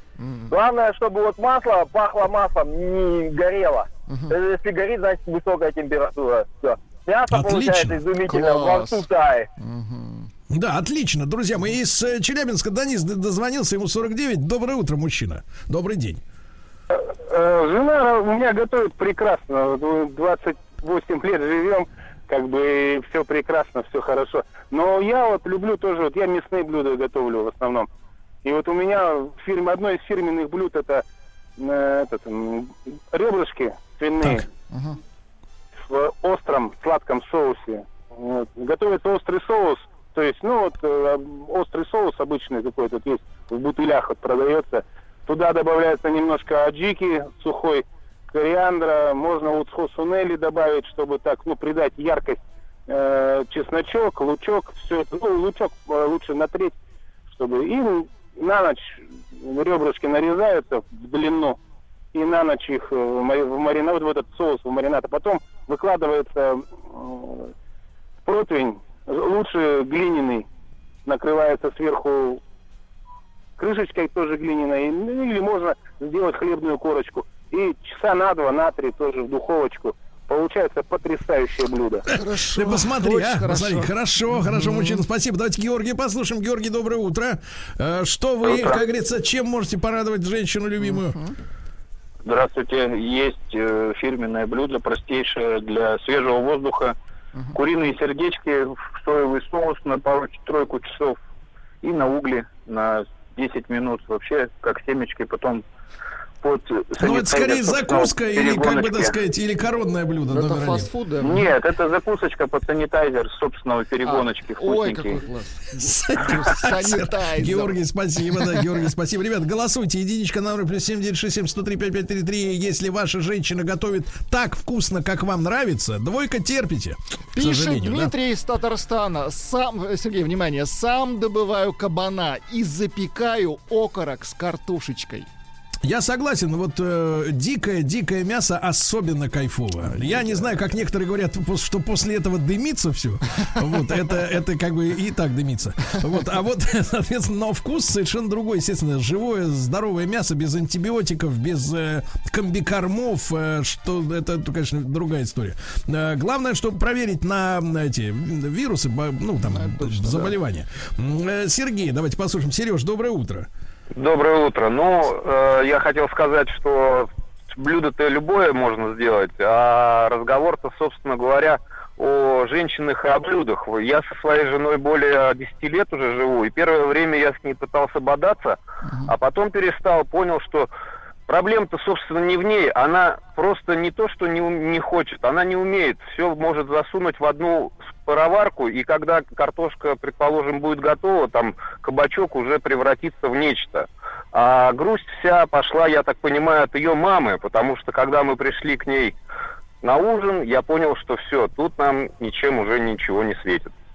Да, жаль. Жаль, Надо было, конечно, печально. раньше знакомиться. с мамой. Сначала с мамой Шутка, это грустная да. шутка. Слушайте, ну давайте я поделюсь рецептом. Давайте. Да, ребят, чтобы, значит, если есть, э, значит, большущая сковорода, лучше типа вока, ну, которая э, э, со, со скругленными такими высокими краями, ну, неважно, можно в любой. Значит, первым делом режете такими мелкими кубиками, ну, сантиметр на сантиметр курицу. Значит, курица жарится вместе с покупаете а, маленькие острые злые чили перцы, красные или зеленые. Режете прямо с семенами, ну, у кого какая, поострее, как да? позволяет поджелудочная, но штуки 3 или 5 можно туда порезать мелкими колечками сразу вот всего его, да, туда. Жарите. Значит, потом обжарится курица, вы увидите, что исчезло так это, это розовое мясо, да, стало белым. Э, Туда, значит, э, пачку э, мелко нарезанных шампиньонов. Вот, ну, шампиньоны режьте сами с ножками вместе. И штуки три, например, болгарского перца. Ну, естественно, сердцевину вы тоже порезать такими неб- небольшими кусками. Когда это все нажарится, ну, вот, все вместе, вода выпарится, потому что и грибы, и, соответственно, пе- перец дает много воды. Когда все это выкипит, да, соответственно, получится однородная история. Вы, а, значит, закрываете эту карту к- крышкой, да, у вас это готово. Вы берете, а, берете, берете рисовую лапшу, она продается такая стеклянная, Это типа знаете, да? Да, да, но она вот Ну, там стеклянная не лапша. надо варить. ну, Вот, счету. вы, нет, она 4 минуты, там 3-4 стоит в кипятке Просто просто. постоять, да, да, потом да. она готова. Потом я, на самом деле, кухонными ножницами ее режу, потому что мне неудобно, что она вся Длинные вот не любите, да? Не люблю, да. Режу. а, туда ее, в этот вок, а, значит, соответственно, где мясо, перец, а, шампиньоны и еще перец, да? А, Туда ее. И потом заливаю все это дело с кисло-сладким соусом, который продается, опять же, в бутылках там азиатский, Ну, да? или соевым можно. Плюс, нет, соевый это отдельно уже в каждую тарелку сам ка- каждый как хочет. Вот этим соевым, плюс еще какой-нибудь хот соус, чили тоже туда же. И потом все будет это гореть. Все да? это замешивается, да, замешивается, и на следующий день вы вспомните дядю Сережу второй раз, второй Ну, раз. э, Это вкусно, не, и действительно, когда уже в тарелке уже накладывается, сверху можно соевым соусом чуть-чуть сбрызнуть. Это нереально вкусно, остановиться это- Ну, от этого невозможно. Но на следующее утро я вам Конечно, обещаю, вы вспомните, вы будете сидеть и говорить, ну, Стилавин, ну, дрянь, Ну, да. просто Значит, семена, наверное, излишни, да. нет, нет, нет, очень даже не излишне. Да, надо желудок прочищать, чтобы там... этот, э, да. Ну, не Теперь настолько цифры. Давайте. А, цифры, у нас 69% э, процентов довольны, как готовит э, любимый, любимая женщина, а 31, ну, не очень. Вы представляете, треть населения мучается, страдает. А они говорят, «На- ай-яй-яй.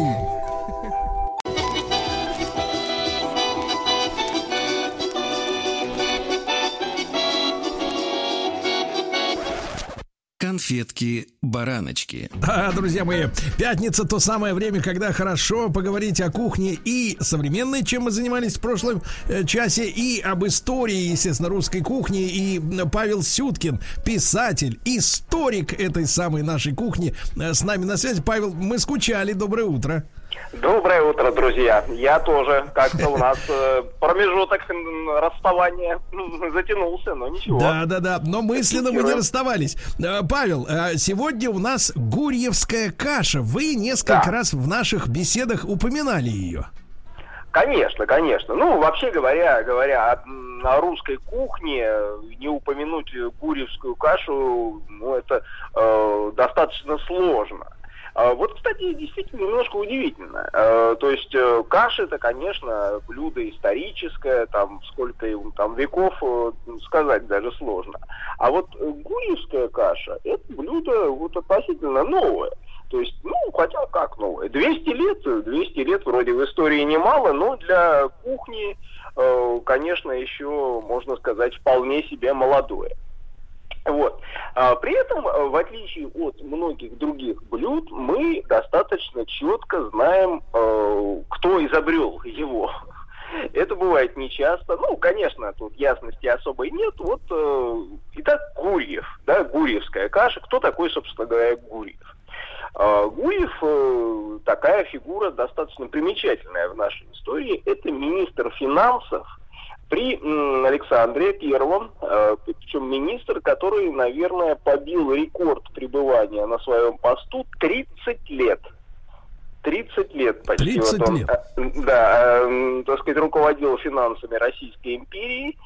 Вот. И при этом, нужно сказать, ну, по воспоминаниям современников, ну, не сказать, чтобы уж очень там выделялся какими-то э, немыслимыми интеллектуальными способностями, скорее исполнительный и э, настойчивый, чем умный, говорили о нем э, современники э, в мемуарах. Э, Ну, человек, тем не менее, прошедший такую достаточно большую школу. То есть, ну, понятное дело, дворянин, понятное дело, э, не, не совсем уж там, да, крепостной, но начинал свою жизнь, между прочим, э, рядовым, да, солдатом в 1772 году, э, дальше там капрал, сержант, прапорщик, э, поручик, даже капитан-поручик, а дальше, дальше э, произошло, да, вот как у нас говорят, да, Дальше, э, да, умерла бабушка, и я получил миллион, да. Так вот, э, с, с Гурьевым получилось еще интереснее. Он поз- познакомился с графом Скавронским и вышел замуж за... э, вышел замуж, женился за, на племяннице князя Потемкина. Вот, собственно, здесь э, и объясняется, пожалуй, э, причина его возвышения, и дальше уже его служебная лестница шла только вверх, вверх и вверх. А, ну, тем не менее, э, каша, да, почему? Вдруг министр финансов и э, каша. Дело в том, что э, вот наш известный мемуарист Вигель пишет, что путешествуя за границей, а он одно время, да, был на дипломатической службе, э, Гурьев приобрел множество знаний больше по части гастрономической. Вот это гастрономическое увлечение действительно проходило через всю его жизнь. Павел, ну тут, э, тут э, грешно осуждать, кто ж не любит пожрать-то? Конечно, конечно, тем более дипломат, да, тем более вот в те времена, в общем-то, многие э, действительно дела и вопросы обсуждались за столом, а тут уж, э, да, как, э, да, составишь меню, как подберешь, э, от этого может зави- зависеть вопросы там войны и мира, да, или там торговли взаимной. Вот, поэтому все это, в общем-то, было логично. Э, вот, ну, не знаю, насколько, э, так сказать, знание э, этой м, кулинарии помогло Гуеву уже там придворной службе, там на посту министра, но, тем не менее, слава это за ним, э, за ним пошла. Понятно, что проведя 30 лет на этом посту, конечно, он а, ну, уже был явно не молодым человеком, а, там ему уже под 70 лет. И вот, собственно, тут-то и происходит этот замечательный эпизод с гуевской кашей. А, Его единственное, собственно говоря, воспоминание об этом эпизоде это напечатанные в э, 1900 году уже э, так называемая спра- историческая справка о гурьевской каше. А, эм, князь Голицын, копаясь в делах Ор- Орловской администрации, Орловского губернского правления, как это тогда называлось, а, вот среди бумаг, которые нужно было уже просто уничтожать, выбрасывать, нашел купчую, заключенную э, в 1822 году графом Гурьевым и местным помещиком Петром Юрасовским. Вот эта-то история как раз и положила начало э, всей э, этой легенде о Гурьевской каше. А, Действительно, в 1822 году Гурьев э, достиг своего давнего знакомого еще по армейской службе, э, бывшего майора э, Петра Даниловича Юрасовского. И там просто за столом вот подали какую-то замечательную кашу, которая произвела э, на Гурьева неизгладимое впечатление. Единственное слово, которое он мог пробормотать, это «кто?», кто приготовил ее. Ну, тут же представили крепостного там повара, который занимался на кухне у майора. А вот, им оказался Захар, некий Захар Кузьмин. И дальше, как пишет вот Голицын, э, не было покою Юрасовскому в течение э, нескольких недель. Гурьев э, осаждал его с одной единственной просьбой. Продай мне этого Кузьмина. Э, Ну, поначалу, в общем-то, никакого желания расставаться поваром не было, а нужно сказать, что повара в те годы это действительно такой ценный, ну, товар к человеку вроде не- неудобно, да, ну, так сказать, применять такое слово, но крепостной, понятно, да, его можно было купить, продать, вот, и действительно так сказать, цена этих людей, она была несоизмерима просто с обычным там крепостным, который э, работает в поле или дома по хозяйству. А, так вот, э, Юрасовский, конечно, э, поломался, поломался, но потом, ну, просто чтобы уж вроде как бы э, человек большой, да, отказывать впрямую э, неудобно, а давай-ка поставлю я ему такие условия, которые, ну, он просто сам откажется. Вот, и действительно поставил, потребовал, чтобы лично сам крепостной согласился на свою продажу, что вообще безумие в тех временах российских. Вот, что э, продаваться должна лишь вся семья, то есть э, сам э, повар и, соответственно, его жена и дети. Вот. И, наконец, заломил такую цену в золоте э, через золотых червонцев, что, как пишет э, э, современник, ну, просто было невозможно и думал, что на этом торг просто окончится. Но вышло иное что обыкновенному смертному подчас кажется невозможным, для министра, особенно финансов, ка- оказалось пустяками, рассказывает Голицын. Э, Действительно, выложив сразу несколько золотых червонцев, э, как бы даже не особо задумываясь о цене, а граф Гурьев приобрел вот этого самого повара. А мы можем, Павел, э, сегодня примерно представлять в наших деньгах, о какой сумме могла бы идти речь, прими приблизительно? Ну, масштаб. Э, Нет, ну масштаб, э, да, приблизительно можно, то есть, ну, там не упоминается с- сколько, ну, очевидно, несколько золотых червонцев, вот, э, червонец золота, он стоил, естественно, значительно дороже, э, чем, э, так сказать, просто деньгами, ассигнациями, Э, вот, ну, а сколько, ну, скажем, э, Ну вот что для вас, э, что для вас, Павел, э, Павел, что для вас является непомерной ценой хорошего повара? А, Нет, ну вот смотрите, экипаж, э, то есть лошадь, э, пара лошадей с, э, э, соответственно, за- за- запряженных там какую-то там бричку, да, или что там, надо сказать, это могло стоить 5-6 рублей. А вот. А тут речь шла о сумме там 50-60 рублей, да еще и золотом, что, так сказать, на обычные деньги Ну там это больше, по-нашему больше 100 рублей. таксопарк целый, да? Э, Ну, по-нашему, наверное, это, ну, я не знаю, очень какая-то роскошная, может быть, машина, да, а то и не одна. Или там как квартира, там ну, какая-нибудь там трехкомнатная в Москве. А, Вот. А поэтому, конечно, да, цены, ну, были, так сказать, не, не, не, не очень представимые для, так сказать, обычного там дворянина, да, Российской империи. Ну, как видим, все-таки министр финансов обладал определенными, да, способностями. А Так вот, э, и вот отсутствие, собственно, оттуда-то и пошла вся эта гурьевская каша. Э, э, Конечно, история эта, она такая, немножко, если задуматься о ней, э, ну, не то что сомнительное, то есть э, действительно все так и было, и купчая это существует, да, и э, все эти события произошли.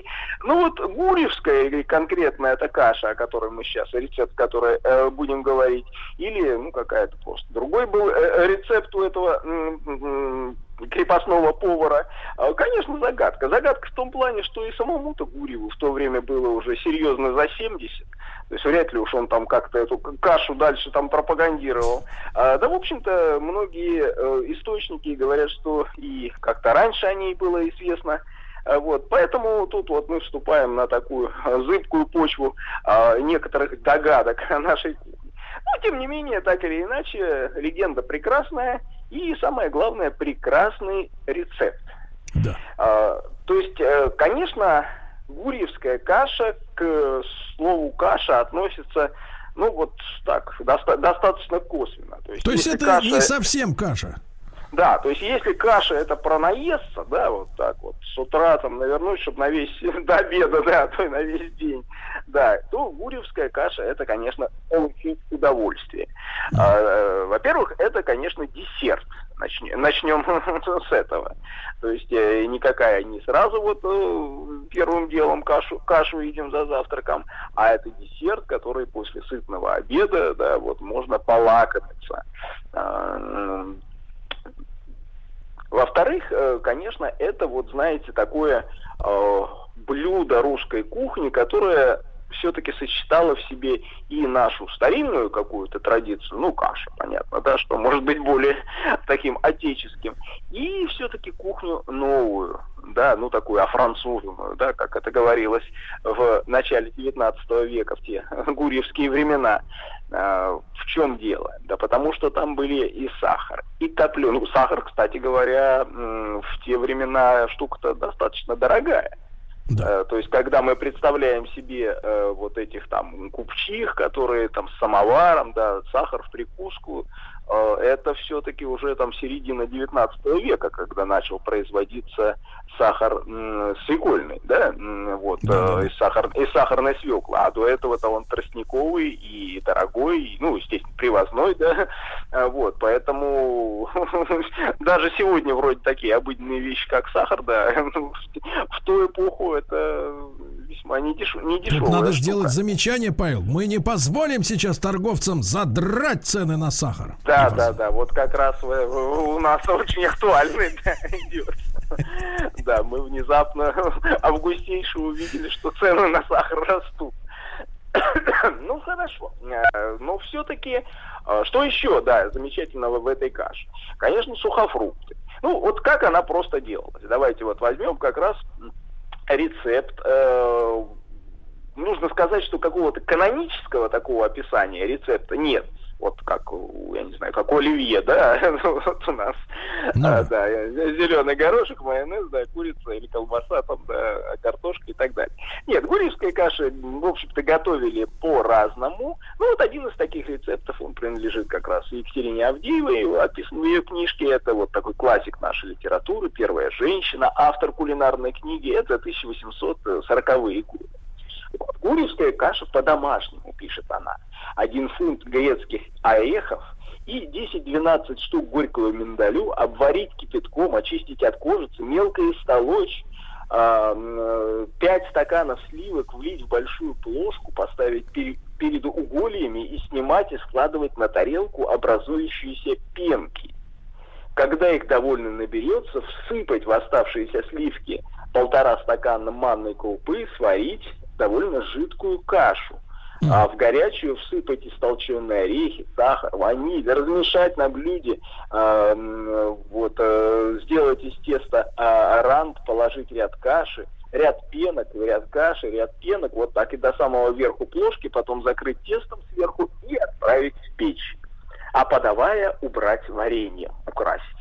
Вот понимаете, да, что это, так сказать, не, не столько каша, ск- сколько вот вообще такое наслаждение сладкое, э, которое действительно венчало, ну, такой серьезный, э, серьезный, изящный обед на аристократической кухне.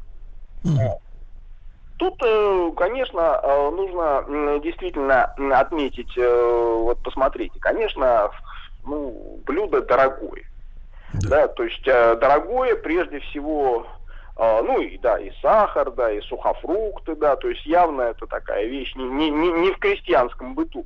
Э, Поэтому где там этот э, крепостной повар Захар Кузьмин мог э, подцепить этот рецепт, абсолютнейшая, абсолютнейшая за- загадка. Павел, а тут вопрос, вопрос. Э, Ну, наверняка многие наши слушатели видели, в, в интернете это распространено уж много лет, значит, перечень советских, советских, советских, значит, блюд, когда идет две колонки, дореволюционное название и, соответственно, теперь Да, коммунистическое да, да. название. А вот что касается гурьевской каши, поскольку это аристократическое и явно дорогое блюдо, советская власть с, ней поко- с ним покончила полностью, или оно во что-то реинкарнировалось, в что-то более простое? А Вы знаете, вот, э, ну, во-первых, переименования его не было, потому что, ну, видимо, к тому времени, начала 20-х годов, да, э, после революции как там никто сильно не, заку- не задумывался, что там за Гурьевское, может, это просто географическое название, какой-нибудь город Гурьев. А, Вот, а поэтому, слава богу, переименования м, она избежала, но э, сама каша, конечно, э, практически не готовилась. То есть я э, до, наверное, там 60-х годов э, кулинарных книг, э, когда она ну, там снова начинает как-то упоминаться, э, ее не встречал. Ну, в общем, это действительно и объяснимо, э, ну, как-то слишком сложно, слишком э, для нашего общепита э, трудоемко, э, очень много времени. То есть это вот как раз тот э, этап нашей э, русской кухни, когда совершенно не щадили э, время для приготовления. То есть все понятно, крепостные там повара, чего, там за ними там. Времени у них много работает от э, заката до ужина, от э, восхода до ужина себе, и ни- ни- никто это время не экономит, оно бесплатное.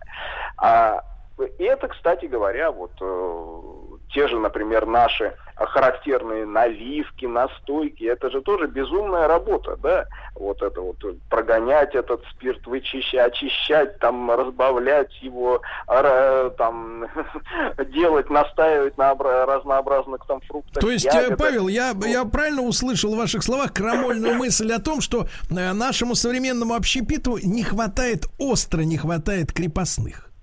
Э, Ну, и не только общепиту, на самом деле. Да вообще, вообще не хватает Говорить откровенно. Соскучились по крепостным. А, Да, Да и Э, вот, крепостные а, ну, в общем, соскучились ну, по надо- работе. на- Надо сказать, что мы движемся в этом направлении достаточно активно.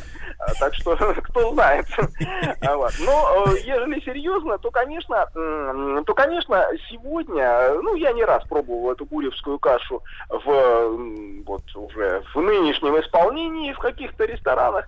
Ну, вот не производит она какого-то такого сказочного впечатления, как на тех э, э, россиян, которые вот писали о ней там два века, на, два века назад. Так А, извините, наверное, Павел, ананасиками избалованы.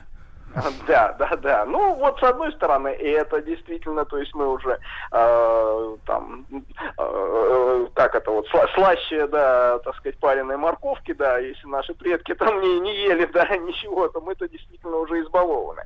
А, второй момент, конечно, связан действительно с русской печью. А, то есть вот эти вот пенки, да, вот на сливках, представляете, да, плошку сливок туда вставят, вот самое жерло, да, этой печи горячей, да, она, естественно, градусов там 200 Печей-то 250. нету.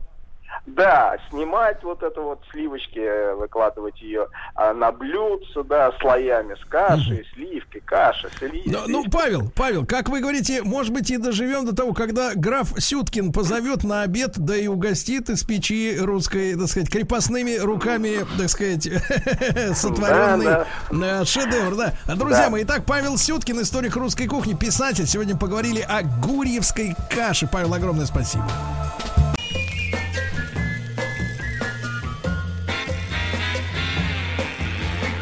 Новая музыкальная программа. Итак, новая музыкальная программа, друзья мои. У нас есть э, черный черный гость, черный в смысле Тайный гость, тайный. Да, в смысле тайный гость. Вы должны угадать, э, какой из четырех треков является принесенным извне. Правильно? У нас есть обращение этого гостя, кажется, к народу за кошмарина. Давайте послушаем 10 секунд. Конечно. Здравствуйте, дорогие друзья.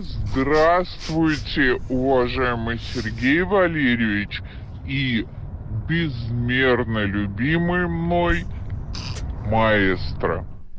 Какой ужас, да. Прекрасно.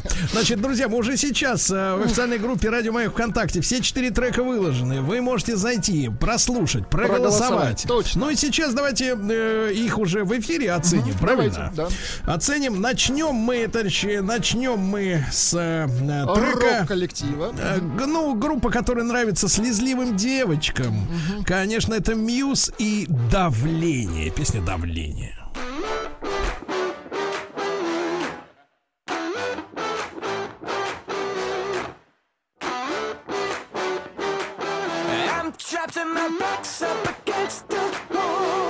See no solution or exit out. I'm grinding it out, no one can see. The pressure's growing exponentially.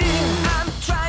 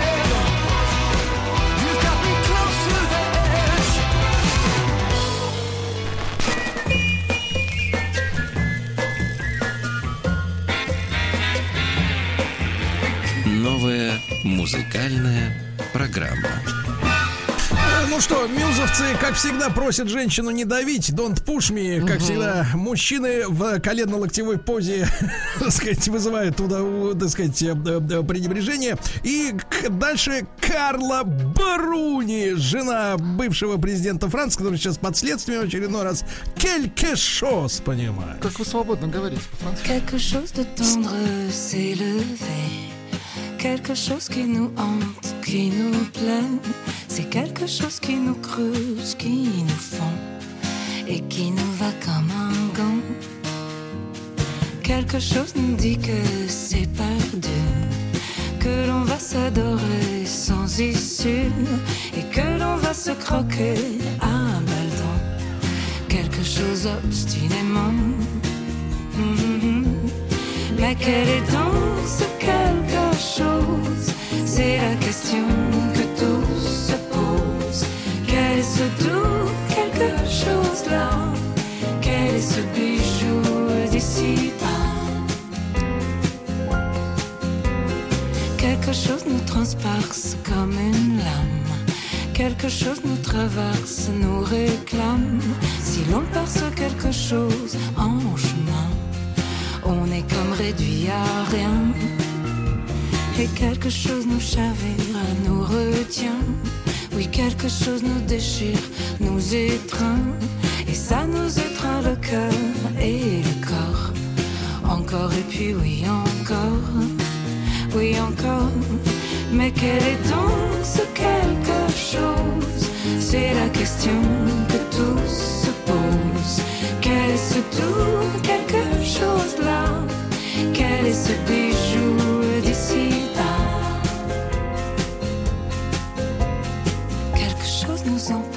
nous réveille. Quelque chose comme une sorte de merveille. Si tu creusais quelque chose d'aussi beau, il faut te jeter à l'eau. Oui, à l'eau. Mais quelle est donc ce quelque chose? C'est la question que tous se posent. Quel est ce doux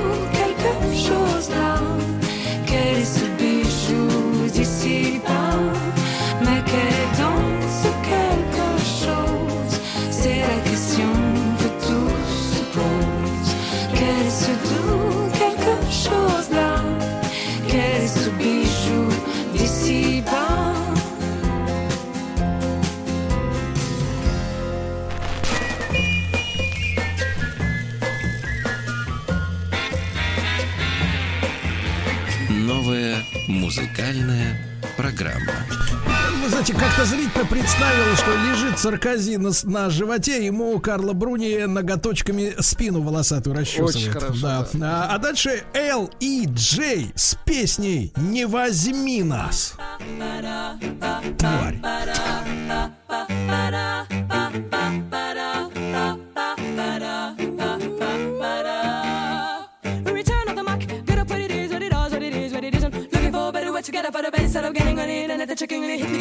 A fresh up street walk. Little bit of humble, little bit of cash, cautious, so much chill like rocky. Cause be sweating in no block, and copy a bird.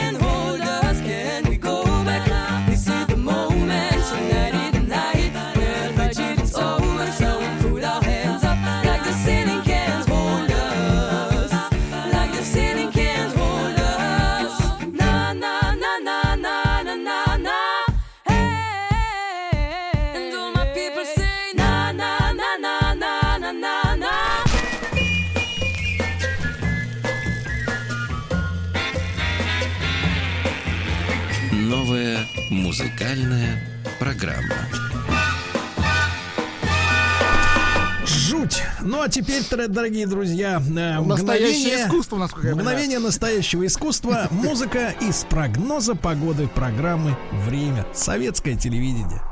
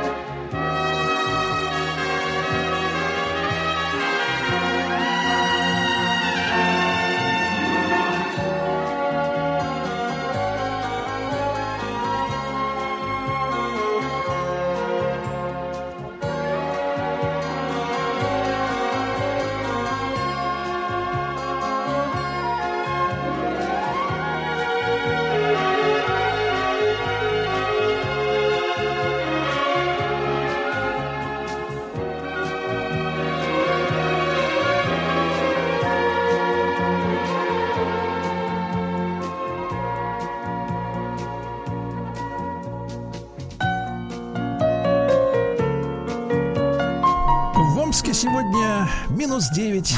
Пасмурно, дорогие друзья. Ощущается как минус 3. Слабый ветер 1-2 метра в секунду. Любим тебя, дорогой Омск.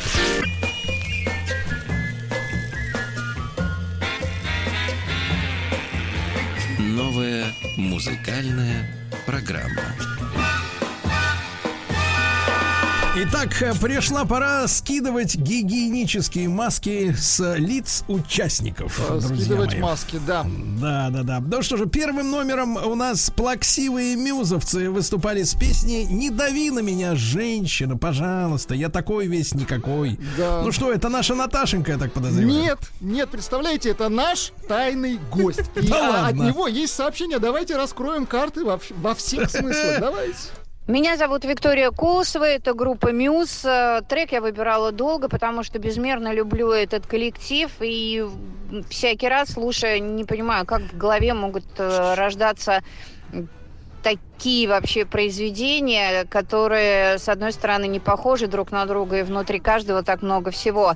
Но в итоге я пошла с козырей, остановилась на треке «Давление». Надеюсь, что Сергей Валерьевич э, в своей баньке, обитой дорогой вагонкой, там э, притаптывает э, своими сношенными кроксами. Надеюсь, вам, Сергей Валерьевич, очень понравилось. Ну, а то, что маэстро любит трек этот, это точно.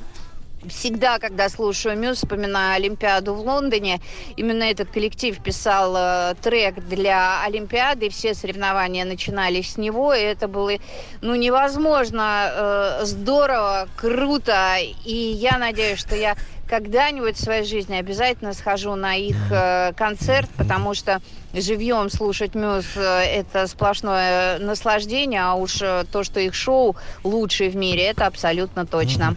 Спасибо. Слушайте, Владик, Всем пока. Владик, Владик, ну это была сова Виктория Колосова. Слушайте, а как так получилось, что вот у женщины, у которой пловец, силач, э, самый настоящий монстр шифера, а женщина-то тоскует по слабеньким и задр- Ну, ну, замученным прекратите мужчинам. а? набрасывать, прекратите Да нет, ну это не стыковка, не стыковка, ладно. Давайте, идем Ну дальше. хорошо, Это Карлушку, Виктор- Карлушку, значит, принесли вы.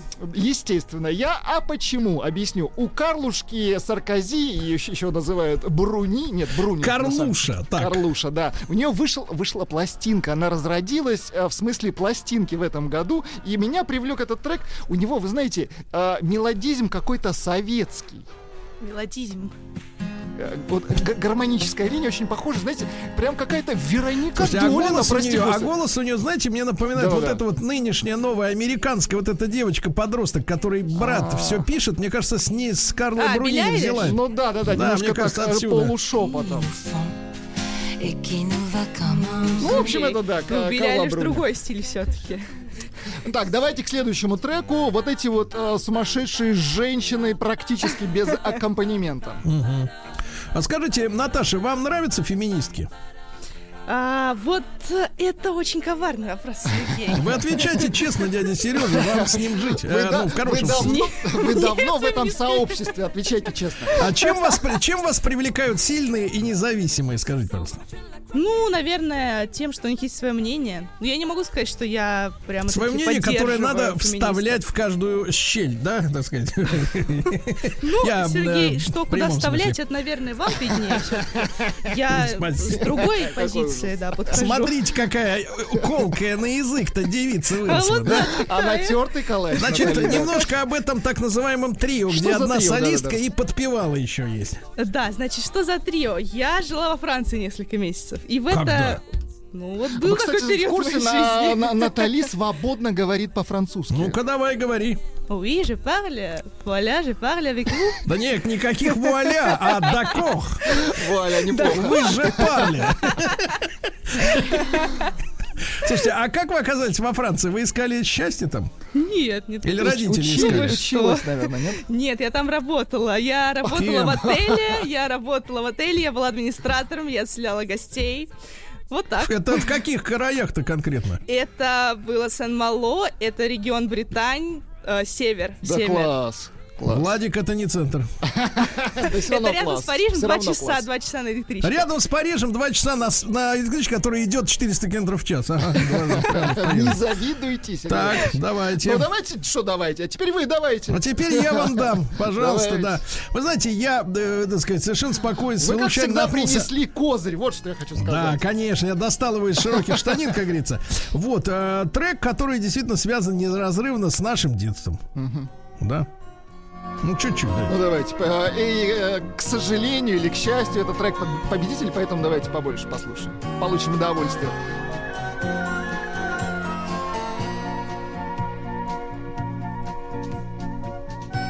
В принципе, вот этот кусок, да, вот, э, вот этот, где клавесин, а, он длится там секунд 30, наверное, 35 где-то. В принципе, за это время весь прогноз погоды успевал пробежать. Э, Перед зрителем, да. Вот, показывались виды, красивые виды страны, правильно? Рига, Таллин с одной буквой да. Н. Что-то было Молдавия. одна страна, Да, Молдавия, никаких Молдов, никаких Кыргызстанов, никаких, правильно? Тбилиси, понимаешь ли, да. Ну и так далее, да. И мы эти титры хорошо запомнили, друзья мои. Очень хорошо. Ну что же, э, Владуля, э, сегодня, да, побеждает справедливость, правда? Да, на втором месте у нас оказалась группа Мьюз. На третьем вот эти сумасшедшие девицы. Ну, Карлу Бруни недолюбливают нас, потому что идет судебный процесс, Сергей Валерьевич. Нет, потому что хочется, чтобы ему почесали так же, как она этому э, всегда А нету. Представляю ее с одной гитарой. Из одежды на ней вот одна гитара, и она поет. Завидую Саркози. в Нет, да, вы знаете, мне было бы достаточно одного медиатора. Одного а? медиатора. Ну, спасибо, друзья мои. Я, э, я счастлив, что вы любите мелодию. Это самое главное. Мелодия. Э, Судя по всему, это были приступы тревоги. Что? Страха, синдром паники. Могу прописать успокоительное. Эй, взгляни на меня. Я что, на паникюра похож? Ну, так. Я так похож сразу. на паникюра? Стыдиться вам нечего. Любой невропат... Тебя что, выперли с ветеринарных курсов? У меня был инфаркт. Кардиограмма не подтверждает. Мужчина. Руководство по эксплуатации. Не может быть, не может быть. Может, Доктор надомник э, Анатолий Яковлевич. Здравствуйте. Анатолий, кстати, перестал наконец в эфире выдавать неправильные симптомы и говорить, что скоро мы снова будем вместе, а будем смотреть фильмы про любовь. Это замечательно. Наконец пациент смирился. Анатолий Яковлевич, здравствуйте, Нет, доктор. Да нет, все, все, все. Да, Следующий доктор, можно, раз- можно, можно раз, получить, доктор. э, получить. Мы с- с утра обещали вас спросить о ситуации у мужчины. Присла- Нас, нас ведь слушают в Великобритании, вы представляете? Да, да, да. Сегодня получил письмо коротенькое от мужчины, который м, 16 лет назад уехал в Великобританию иммигра- в эмиграцию со своей женой. Там они развелись, но ради детей он отдал ей свой дом и продолжает в нем же жить. Вот, на правах, дом. на правах арендатора, чтобы видеться с детьми. Вот, он считает, э, он спрашивает доктора, доктор, скажите, пожалуйста, я э, чудак? Вот скажите, доктор. Нет, да, ты молодец, ты молодец, молодец, хороший мальчик. У тебя еще две почки, не забудь об этом, друг мой. Вы такой двуличный доктор, конечно. Вы, вы обманываете Вы нас. мерзкий, Да, вы обманываете слушателей, обманываете Почему? нас. Ну, и Почему? врете самому себе, человек. что самое поразительное. Посмотрите, как он, как он ответственно поступил со своей семьей. Не каждый мужчина способен на такое ответственное поведение. Ну, вы Не же- каждый мужчина способен на такой акт Вы же любви про себя по подумали, что отношению- он клоун. Нет, я так не подумал, это вы подумали. Так, я вообще стараюсь не думать. Давайте, ладно. А вот это ближе к истине. Да, ну что же, сегодня наша первая, первая тема называется самонаказание и ненависть. Да, да. Мы продолжаем с вами наш разговор про мазохизм. Еще одно важнейшее проявление мазохизма – это самонаказание. Но чтобы понять, откуда оно берется, мы должны заглянуть немножко в вопрос гнева и ненависти. Мы в прошлый раз, если помните, хотя наверняка не помните, но а, мы говорили про мазохизм нежеланных детей. Про то, как изначальная нежеланность ребенка приводит к тому, что некоторые становятся мазохистами. Мы говорили, что нежеланность – это источник мучительной боли для любого ребенка. И вы можете, знаете, сравнить с состоянием человека, который, например, очень любит того, кому он сам неприятен и даже отвратителен. И это очень, ну вот испытывать такое, что ты любишь тому, ко- ко- кому ты неприятен, это очень, очень больно. Вот, и вызывает гнев, ярость и даже ненависть. Гнев в такой ситуации может быть просто зашкаливающим. Мы все знаем про убийство на почве ревности. Ну, все слышали. Это как раз прорыв вот именно такого рода гнева. Э, Но ребенок, смотрите, особенно младенец, существо совершенно беспомощное. И он не способен своим гневом нанести реальные увечья взрослому. Он может просто злиться. Вот. И это гнев, собственно, пронизанный ощущением бессилия. Собственно, сама специфика вот этого гнева в том, что он бессильный. И именно вот такой бессильный гнев, собственно, и превращается в ненависть. Он, он и становится ненавистью. Когда вы злитесь, но ничего не можете сделать. Никак не можете повлиять, например, на родителей или на, дру- или на, на, или на супругу, или на мужа, или на кого-то еще. Вот если вы чувствуете я, не злость и абсолютное бессилие, это часто превращается в ненависть. Вот. И а, да, и еще один, кстати, важнейший источник бессильного гнева и ненависти – это насилие, когда человек ничего не может сделать. Когда, например, тебя унижают, мучают, игнорируют, с тобой не разговаривают, а ты никак не можешь на это повлиять. Вот. И такого рода бессильный гнев и ненависть могут оживать во взрослой жизни, когда, например, а, ты чувствуешь, что никак не можешь повлиять на другого, никак не можешь быть даже услышанным. Вот ощущение бессилия быть услышанным часто вызывает а, ну, очень большой гнев. Или, например, во снах это может проявляться. Многим снятся сны, где они, да, где они бессильны перед другим человеком и чувствуют полное отчаяние. Вот мне вспоминается сон девушки, которую все детство жестоко отвергала ее мать. И ей, например, снилось, что ее мать ехидно и злобно ухмыляется, а та в отчаянии бьет ее, бьет ее изо всех сил, множество раз пронзает ее, но та продолжает также ухмыляться абсолютно. То есть все ее отчаянные усилия во сне ничего не меняют в этом взгляде и в этой ухмылке. Вот это иллюстрация того, что такое бессильный гнев. И отчаяние, из которого, собственно, и растет ненависть. Вот. И такой гнев, к сожалению, к огромному сожалению, знаком очень многим людям. И некоторые из тех, кто были наполнены вот таким гневом, например, в детстве, в младенчестве, они превращаются в садистов. Они, например, вызывают у других все то бессилие, которое они сами чувствовали, когда были маленькими. Они заставляют все это испытывать другого человека, который находится с ним рядом. Ну, Так вы, Вот, доктор, а- сейчас и до маньяков до- до- доберетесь. А? Ну, это близ. В, в некотором смысле, я думаю, что э, в самом радикальном варианте в этом есть что-то от маньяка, конечно. Вот, в самом крайнем варианте чудовищной ненависти, сжигающей человека. Вот, а, да, который, который мстит всем женщинам, например. Вот, а, да, так вот, смотрите. Так вот, а другие становятся мазохистами. Маньяков мы трогать не будем, в общем, да. А другие становятся мазохистами. Да.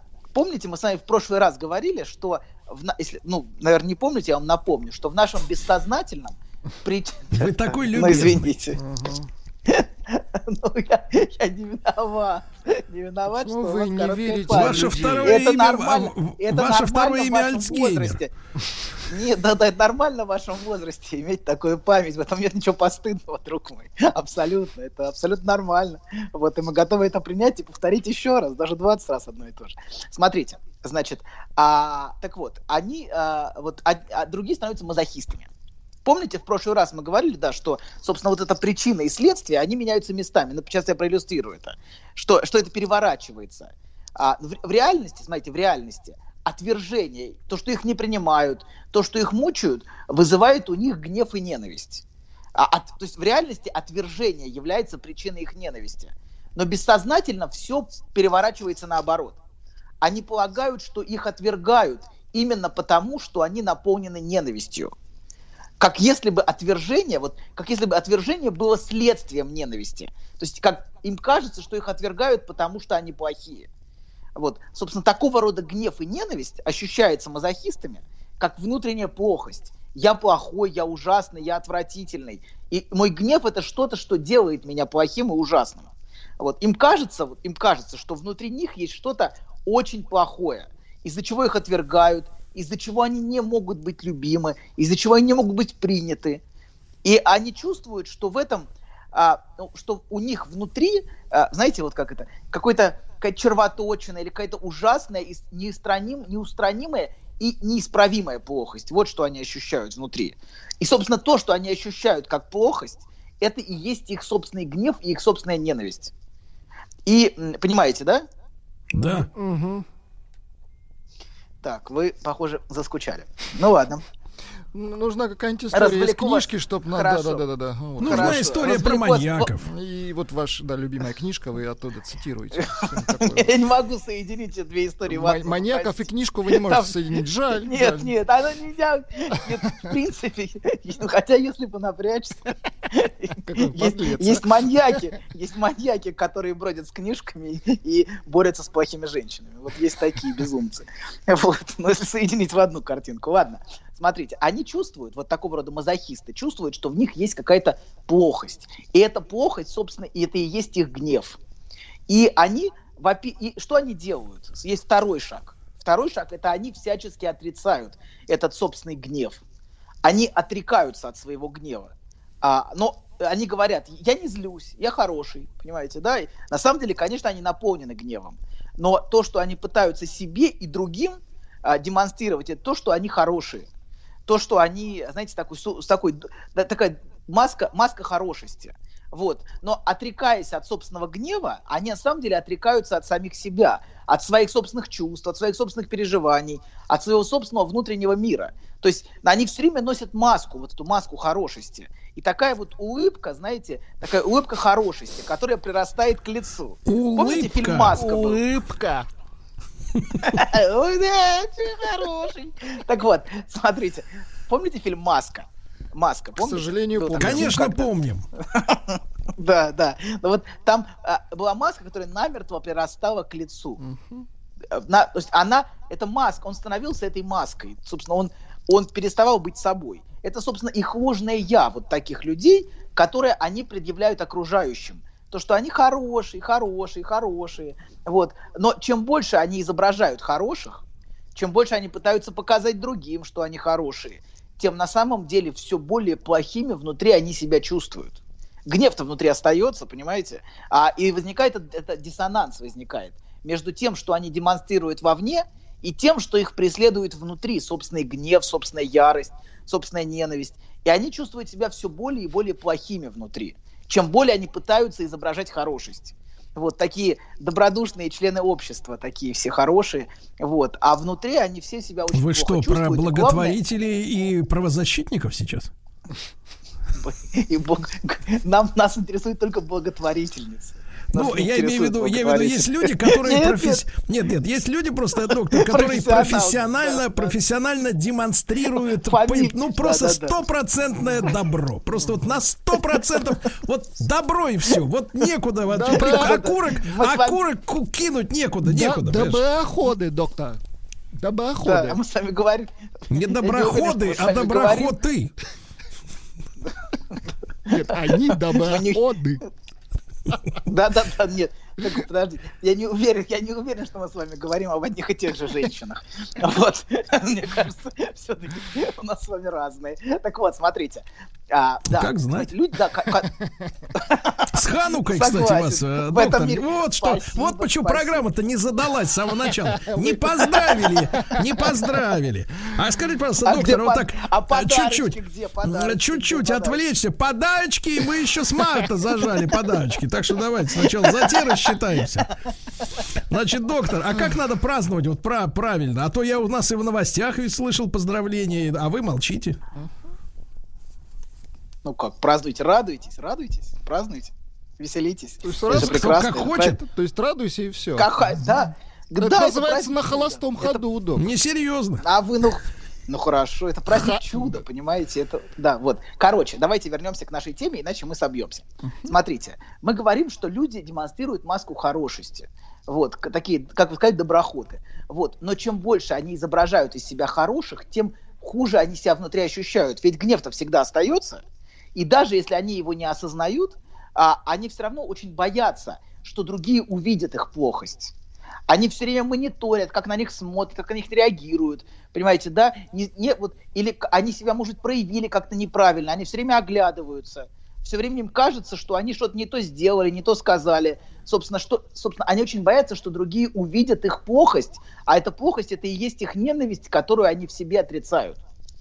Вот. И тут, собственно, одна из причин мазохизма. Вот тут мы подходим к нашей теме. Они ищут наказание за свою плохость.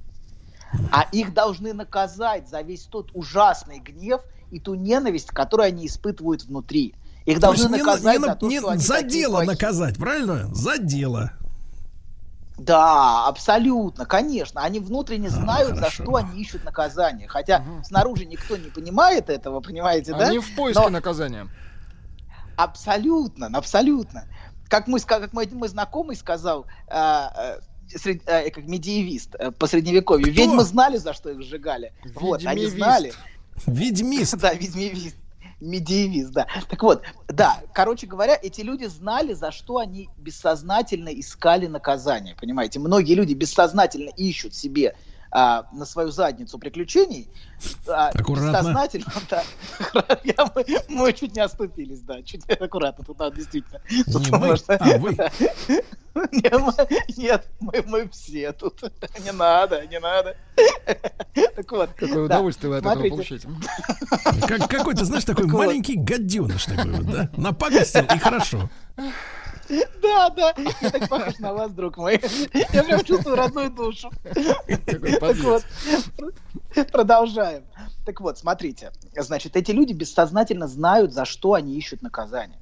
Они чувствуют, что они достойны наказания, хотя они а, и не понимают за что, но они, без, они ищут себе вот всякие, всякого рода, всякого рода, ну, в общем, всякого рода, ну, приключений, плохое слово. Так может Да. быть, э, может быть, нам тогда э, на научной основе таким людям запретить э, становиться истцами? Истцами? Становится не... А, поч- поч- а, в смысле, что... Ну. Подавать заявление в суд. А они не могут, они, они, доста- они не подают обычно заявление в суд. Они обычно этого не делают. Но большей частью они терпят то плохое обращение, которому они подвергаются. Так вот, смотрите, они бессознательно, они должны наказать, их должны наказать за весь тот ужасный гнев и ненависть, который они испытывают внутри, за то, что они такие плохие. Собственно, бессильный гнев, вот, кстати говоря, может приобретать еще, еще одну форму, форму пожелания смерти. Очень часто причиной вины является именно пожелание смерти, которое идет из самого детства. Например, пожелание смерти более желанному братику или сестренке. Причем вина за пожелание смерти может тянуться у человека всю жизнь. И человек может искать а, наказание за это. А, Фрейд сделал очень важное открытие, что в нашем бессознательном вина за пожелание смерти часто приравнивается к вине за смерть. Помните, Сергей, вы в прошлый раз вспомнили фи- в фильме «Новый папа», герой Малковича, чувствовал вину за смерть брата, помните? Вот, э, Конечно. и наказывал себя, и наказывал себя за это. Вот, за смерть более желанного брата. Брата, который был более важен, более ценен, более любим родителями. Вот. И он, несомненно, бессознательно желал ему смерти. Вот. И за это потом он себя наказывает. Так вот, Фрейд открыл в себе и в своих сновидениях, а, собственно, сам открыл вину за пожелание смерти своему новорожденному брату Юлиусу. Фрейду было тогда, по-моему, два года или полтора, а его брат прожил всего несколько месяцев. Вот. И эта вина вместе с детской верой во всемогущество желания, а, а, то есть мое желание всемогуще, для ребенка, ребенку кажется, что его желание всемогущее, что это его желание как бы является причиной всего. И вот эта вера во всемогущество, его желание и в его вину впоследствии оказывала очень сильное влияние на его жизнь. Человек часто бессознательно ощущает свое желание причиной смерти. Вот, например, Фрейд ощущал свое желание бессознательно причиной смерти своего брата. Хотя брат, конечно, умер совсем не по этой причине. Вот. А, собственно, ну, смертность среди детей в ту, в ту эпоху была чрезвычайно высока. Вот. Но человек может ощущать, что его желание является причиной и ищет за это наказание. Причем он, как правило, осознает вину, но не осознает причину своей вины. Человек не чувствует, почему он, вина, почему он чувствует себя виноватым. А причина в том, что он, что, собственно, а, у него были, так скажем, как плохие желания. А, Желания, а, желание, да, пожелание смерти. И еще, кстати, знаете, когда люди говорят, вот сейчас пришло в голову, когда люди говорят, у меня плохие мысли, очень часто бывает, вот у меня плохие мысли. то Кто это вам говорит такое? долей- ну, кто-то говорит. То что с очень высокой долей вероятности... Ну, где-то, не, не только. Вот, с, с очень высокой долей вероятности это мысли, в которых содержится пожелание смерти. Доктор, мне кажется, вам гораздо страшнее, Да. если к вам придет человек за 10 тысяч в час и скажет, доктор, у меня хорошие мысли. Итак, Это беда. и достанет, например, опасную бритву. Арбалет из кармана. Фантазии у вас. Вы, друзья вы, кстати мои. говоря, можете, можете, можете привести пример, чтобы мы просто понимали, э, не все ж такие да, разносторонне развитые, как вы. Значит, э, значит, а что можете привести пример хороших мыслей, которые э, должны быть в голове у человека? Хорошие. Например, пожелайте Да. добра, мира во всем мире, да? Да, абсолютно, конечно. конечно. Снижение Да, цен на всех. сахар. А Всеобщего социализма. Да. Да. Да, да, абсолютно, конечно. И за это, и, и поэтому Вот такого человека ну, не нужно тому, лечить, что- вы считаете? Нет, такой если будет лечить всех окружающих, делая всех хорошими и заставит их делать хорошими. Так вот, человек, человек ищет наказание за, за это пожелание и находит, себе, например, мужа психопата или жену, которая заберет у него дом, вот, и все остальное, а, как мы начали с этого, а, чтобы их мучили, чтобы их угнетали, третировали. Собственно, это бессознательно ощущается как наказание за собственную плохость. Поэтому очень часто человек, который предъявляет свои лишения, вот, собственно, то, то, с чего вы начали, я не знаю, в чем там реальная история, просто это хорошо, вкла- хорошо ну, как бы в качестве иллюстрации подтягивается сюда, что человек, который постоянно предъявляет свои лишения, он, и, он, на самом деле демонстр... он на самом деле ищет наказание и показывает, посмотрите, меня уже наказали. Вы про Посмотрите». англичанина? Мгм. Ну да, да, про кого еще? Он, он, он условный англичанин. Ну да, да, да. да. Наш, я, я бы не назвал его потомственным британцем. Вот, да. Ну, в общем, наш человек. Наш человек ощущает, что, что он достоин такого наказания. И потом жалуется. Да и тебя мы, доктор, обращаются. только условно можем называть нашим человеком. А нет, нет. Наш советский доктор, Да. человек. Мы еще до тебя, наш- до тебя доберемся, еще метрики твои Совет- проверим. Откуда ты такой взялся А я- тут на нашем голове? Док. Снижай цены, доктор! 10 в час неуместно, народ голодает. Приглашение на бал императорского клуба любителей катания на коньках. Такой опасный. Ты ничего обо мне не знаешь. Ты выросла в огромном дворце, а я родился под лестницей. Такой хрупкий. Меня собираются выдать замуж. Неужели вы выйдете замуж без любви? Но такой желанный путь к счастью. Мы любим друг друга. Вас ждет волшебное приключение. Серебряные коньки. Уже в кино. Категория 6+. Расскажите про свой сон. Я сплю крепким сном. Слышу плач младенца. Иду к холодильнику, чтобы достать молока. Несу ребенку молоко. А оно черное, Бен. Скажи, что это значит? Только без грязи про мою мамашу. Мужчина. Руководство по эксплуатации. Друзья мои, Анатолий Яковлевич Добин, психолог-самозванец, психолог-надомник, психолог а, м, э, прихлебатель. Потому что он все время прихлебывает, да. А, и какими-то четками все время там шебуршит, да, я не знаю чем. да. Анатолий Яковлевич, Это ханукальный волчок. Ханукальный Да волчок. что? Четче надо это говорить. Значит, да, значит, друзья мои, Анатолий Яковлевич заявил, дрейдл, заявил дрейдл. тему, тему на наш э, второй э, сет сегодняшний толкование сновидений. А она в Тол- заставке уже была объявлена. Только без грязи про мою мамашу. Вы заметили? Послушайте, послушайте, а вот э, чьи сновидения будем толковать-то? А вот сейчас мы об этом немножко поговорим. Знаете, мы поговорим немножко, немножко о снах и о Фрейде. Вот. А Поговорим немножко, может быть, когда-нибудь к этому вернемся. Вот. Фрейд считал книгу «Толкование сновидений» своей главной книгой. А, И в ней он на массе своих и не своих сновидений хотел продемонстрировать свое открытие. А в чем, собственно, заключалось его открытие? А в том, что сон – это исполнение желания. И, но если понимать эту идею буквально, понимаете, да, вы придете, конечно, в замешательство. Ведь нам снятся не только прекрасные волшебные сны, в которых исполняются наши желания, в которых реализуются все наши мечты. Такие сны, в общем-то, редкость. Ну, это все, всем, все мы это знаем. Очень часто людям снятся Редкость у кошмары. тех, у кого желания не скромные, а у кого скромные, все, все, так сказать, Да, в кассу. да. Согласен. Все в кассу, да. Так вот, да, смотрите. Очень, очень часто, извините, слово кассу задел, да. Так вот, очень часто людям снятся кошмары, в которых мы испытываем страх, ужас, а, а, нам снится мир катастрофа, падение, нападение на нас, или даже смерть близкого человека. И, разумеется, это возражение, ну, разум- собственно, было очевидно Фрейду, а, но, тем не менее, он почему-то продолжал настаивать, вопреки всем этим возражениям, что сон – это именно исполнение желания. И для того, чтобы понять, что он имел в виду, я приведу вам иллюстрацию. Я мог бы взять иллюстрацию из фрейдовской книги, но, чтобы было яснее, приведу иллюстрацию ближе к современной жизни. Все-таки книга была написана э, э, 120 лет назад. Вот. А, так вот, давайте приведу пример сна. Вот, чтобы было понятна логика Фрейда. Давайте так, предварительные замечания. Сон снится, а, который я сейчас расскажу, сон снится мужчине в годовщину смерти его близкой родственницы. И а, перед сном, перед тем, как заснуть, он размышлял о том, что ему следует сходить на кладбище и навестить могилу этой женщины. Что ему надо завтра пойти и, а, собственно, а, проведать могилку. Вот. И с женщиной с этой его связывали очень тесные, но весьма непростые отношения. И ему снится, что эта его родственница жива, но она заболела коронавирусом. Дальше ему снится, что он очень переживает, чувствует ужасную тоску, хочет попасть к ней в больницу, но его к ней не пускает охранник, который говорит ему, вам туда нельзя. Затем картина меняется, и уже он чувствует, что, возможно, он сам болен. И тут у него проскакивает в голове мысль во сне. Не я ли стал причиной заражения коронавируса моей родственницы? Вот, собственно, весь сон.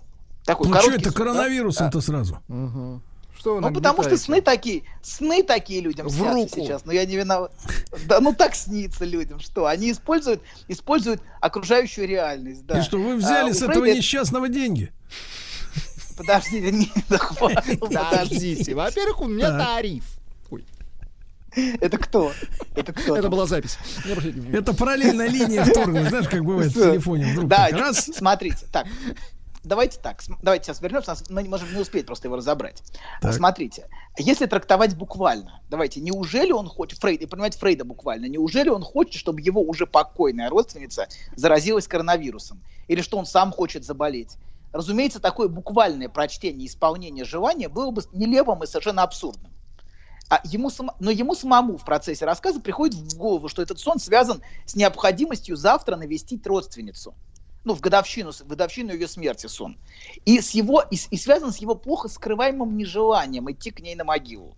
И он во сне заразил ее с целью избежать вынужденной обязанности. Его сон говорит, как бы, она больна коронавирусом, и значит, теб- ему нельзя ну, ее навещать. Понимаете, да? То есть Но ему это этого отмазка. мало.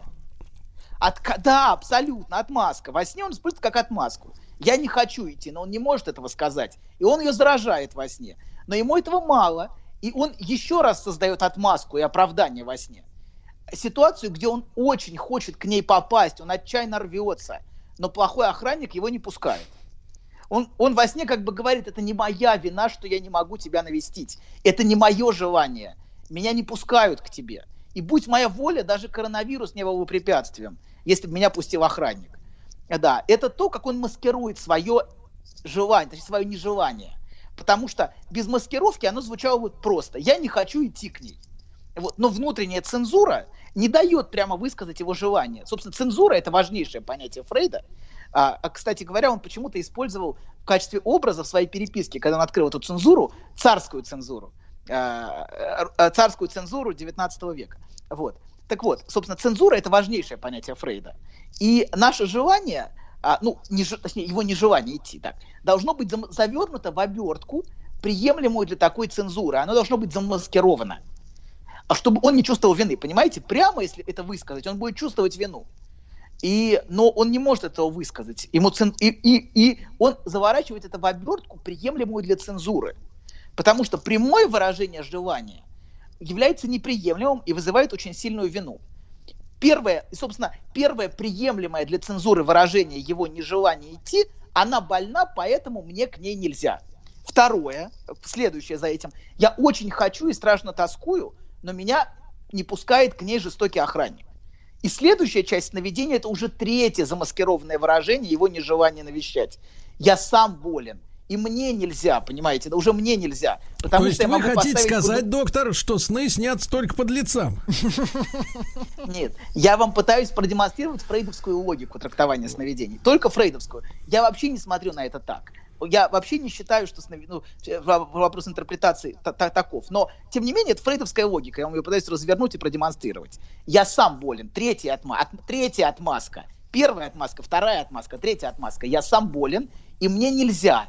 А потому что я могу поставить под угрозу здоровье и даже жизнь покойницы. Вот. И это, как вы видите, уже третье выражение нежелания навещать. Вот. И здесь он, очевидно, очень близко подходит, собственно, к ядру сновидения.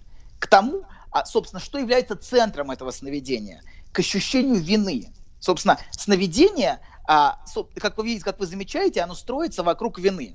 А, вокруг его ощущения вины, вокруг чувства, что он виноват перед покойницей. Вот. И мысль, которая у него проскакивает в самом конце сновидения, она очень близко подходит, собственно, к центру сновидения. Не я ли был причиной ее болезни? Понимаете, в самом конце проскакивает. То есть тут он наиболее близко подходит к правде. Я, который можно прочитать так, на первом уровне это правда. Я заразил ее во сне коронавирусом, чтобы не навещать. Это я не поняли. хочу ее навещать. Да, но на самом деле ситуация, конечно же, глубже. Вот. И не сводится к простой посмертной дилемме, навещать могилу или нет. Ну, в общем, а, в этом, в этом нету такого драматизма, понимаете, да? Ну, если бы это сводилось все к этому. Разумеется, сон выражает намного большее и отсылает вообще в целом к, к тому, что происходило в их отношениях, ко всей огромной истории их отношений между собой. Вот. А эти отношения были, в общем, достаточно непростыми, достаточно сложными, а, наполненными а, массой, э, массой негативных чувств, массой обиды, а, ощущением, например, контроля, ощущением, что он не может от нее освободиться, что это, эта женщина, например, ощущалась им как тиран внутренний всю его жизнь. И в каком-то смысле он бессознательно испытал облегчение, связанное с ее смертью.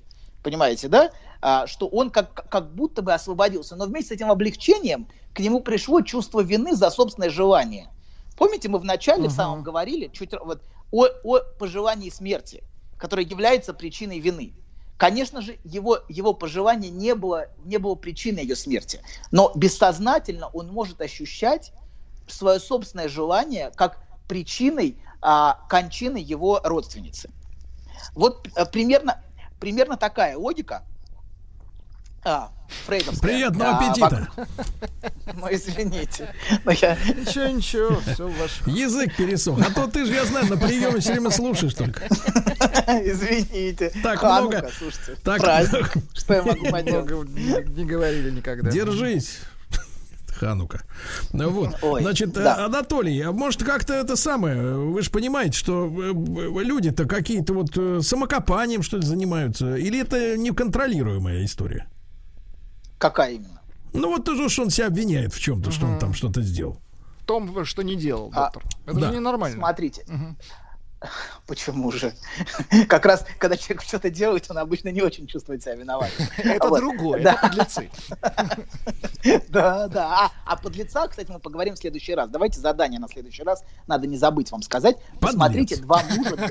Два... Тема, Нет, подлец. нет, след- нет, следующая тема будет хороший мальчик или подонок. Вот так поговорим. Кого женщины, чтоб- кого женщина хочет выбрать, да. Мы, да пу- пусть, пусть все посмотрят два мужа Донны Флор, а мы обсудим. Это очень важно для следующего, Еще раз. для следующей темы. Два мужа Донны Флор. фильм. Это революционные постановки.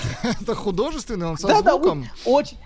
Ну да, да, да, он из, из каких-то из каких-то дремучих, я понимаю, что сейчас такие фильмы просто невыносимо смотреть, это медленно, но это будет очень полезно нам для следующей темы. Она будет очень непростой, но интересный. Так сказать, ханукальный подарок вам про э, женское желание. Вот. Сделаю вам подарок. Хорошо, мы извините. Сделайте- Вы дождались. наконец. Одну, одну передачу про любовь мы сделаем. Одну. Хорошо. В качестве подарка. Пока мы не вернулись, вот. Но когда мы вернемся, мы, конечно, сделаем больше. Вот. Но пока сделаем одну. Вот, посмотрите, пожалуйста. Значит, да, давайте мы вернемся. На чем мы остановились? А, мы остановились, да, что Сергей сказал, что сны снятся под лицам, кажется, да, или что-то такое. Да. Вот. Нет, сны, сны снятся всем, потому что у всех есть, потому что у всех есть неприемлемые желания, и все мы где-то под лицом. П- Погоди, то есть опять же вы выруливаете на скользкую дорожку, что все подлецы. А, да, хорошие люди, они А лицу, не видят в а принципе. да, а под лицу все к лицу, правильно? Ну Да. да. Еще раз праздником. Так что да, да, спасибо. Да, смотрите, мы остановились, да, на том, что сон это без... Вы понимаете, да, логику, что сон это выражение желания у Фрейда, неприемлемого желания. Желание, которое ощущается а, как бы запрещенным и которое неприемлемо для цензуры. И Фрейд приводит пример цензуры, это когда на границе, вы знаете, было очень, очень интересно, а, когда читаешь, читаешь, например, а, книги 19 века, вот, очень интересные вещи узнаются даже о нас, о нас. Например, на границе, когда, когда из, из зап- за- с западной границы Российской империи поступали какая-то книжка или какие-то какие статьи, вымарывались целые предложения, понимаете, да? Не книга изымалась, это у Фрейда такие примеры приводятся, а что вымарывались, вымарывались целые предложения, например, в статье. Вот, Крамола. такое неприемлемое.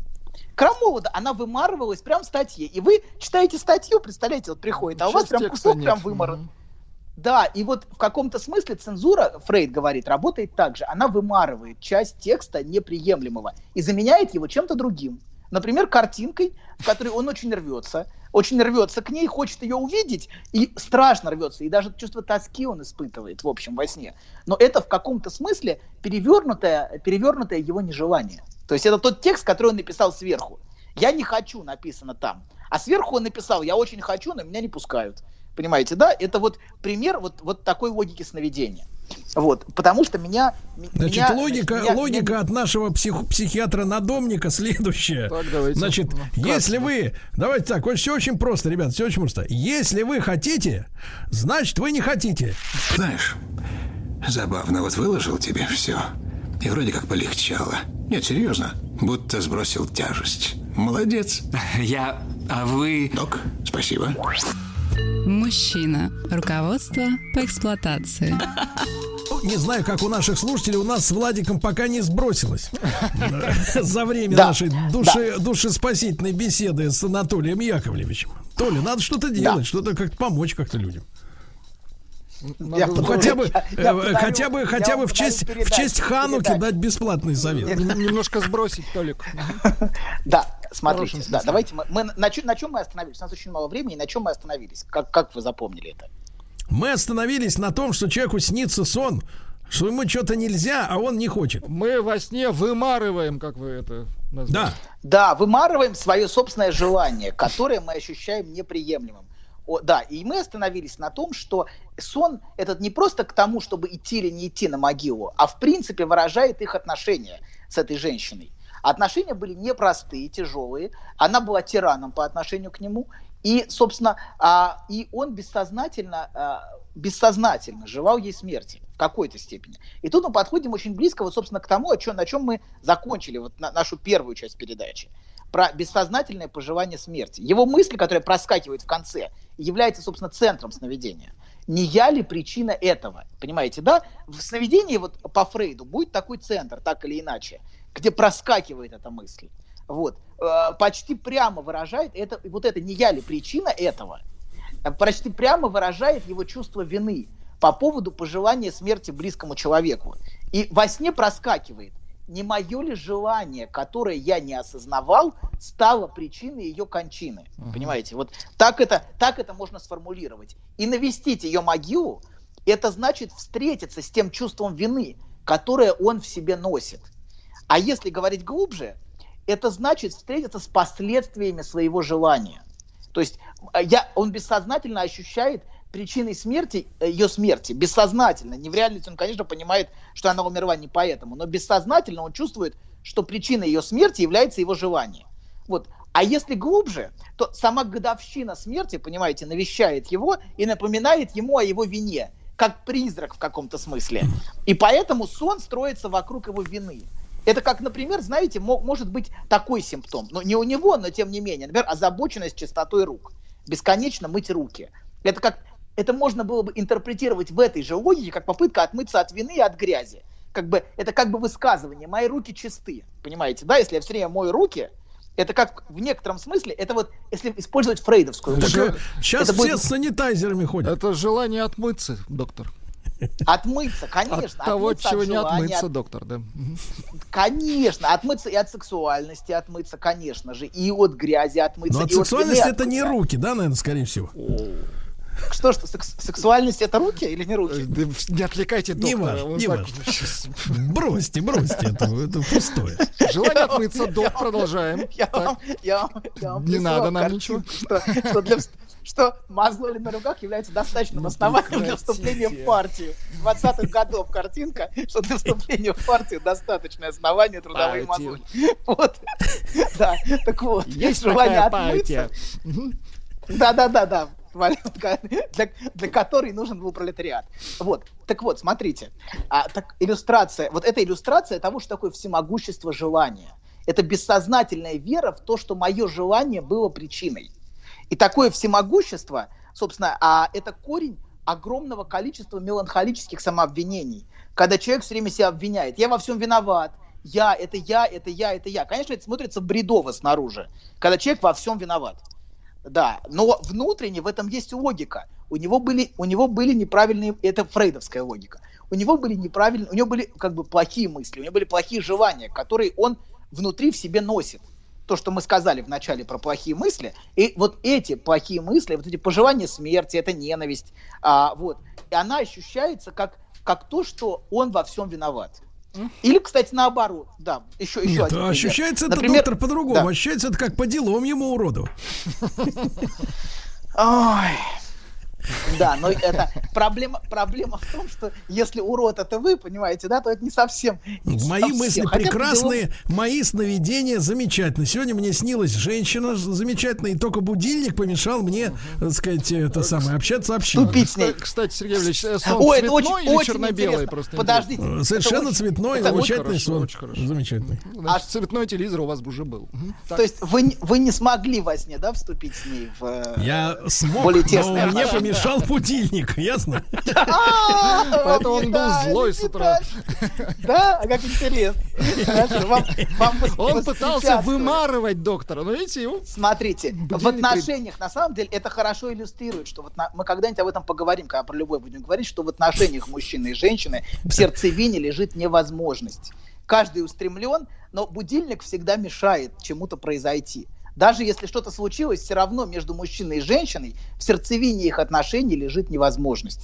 Это очень сложная и глубокая мысль, и мы к этому вернемся, когда будем говорить про любовь. Нам потребуется большой путь, чтобы... Но вот это хорошая иллюстрация. Скажите, Вот доктор, а у сон, нас будут что- лабораторные занятия, какие-то задания? Да, абсолютно, конечно. Подберите, пожалуйста, себе партнер для задания. Так вот, смотрите, короче говоря, хотя бы, для, хотя бы для сновидений. Так вот, смотрите, это вот вам короткая иллюстрация того, как, как, как устроена фрейдовская логика. И она может быть вот такая, такая хорошее введение для вас, если вы захотите почитать. Хорошо. Во-первых, пропустите, конечно, первые главы, литературное введение, там обзоры, это все ерунда. Начинайте сразу с середины книги. Вот, там, где начинается... Анатолий, а вам не кажется, что мы, Да. люди 21 века, познавшие э, ядерную энергию и все остальное, и интернет, должны опираться всерьез на заключение какого-то австрийского старикашки, э, жившего 150 лет тому назад? а? Но ваш, ваш сон говорит об обратном. Ваш сегодняшний сон. А вы не завидуете.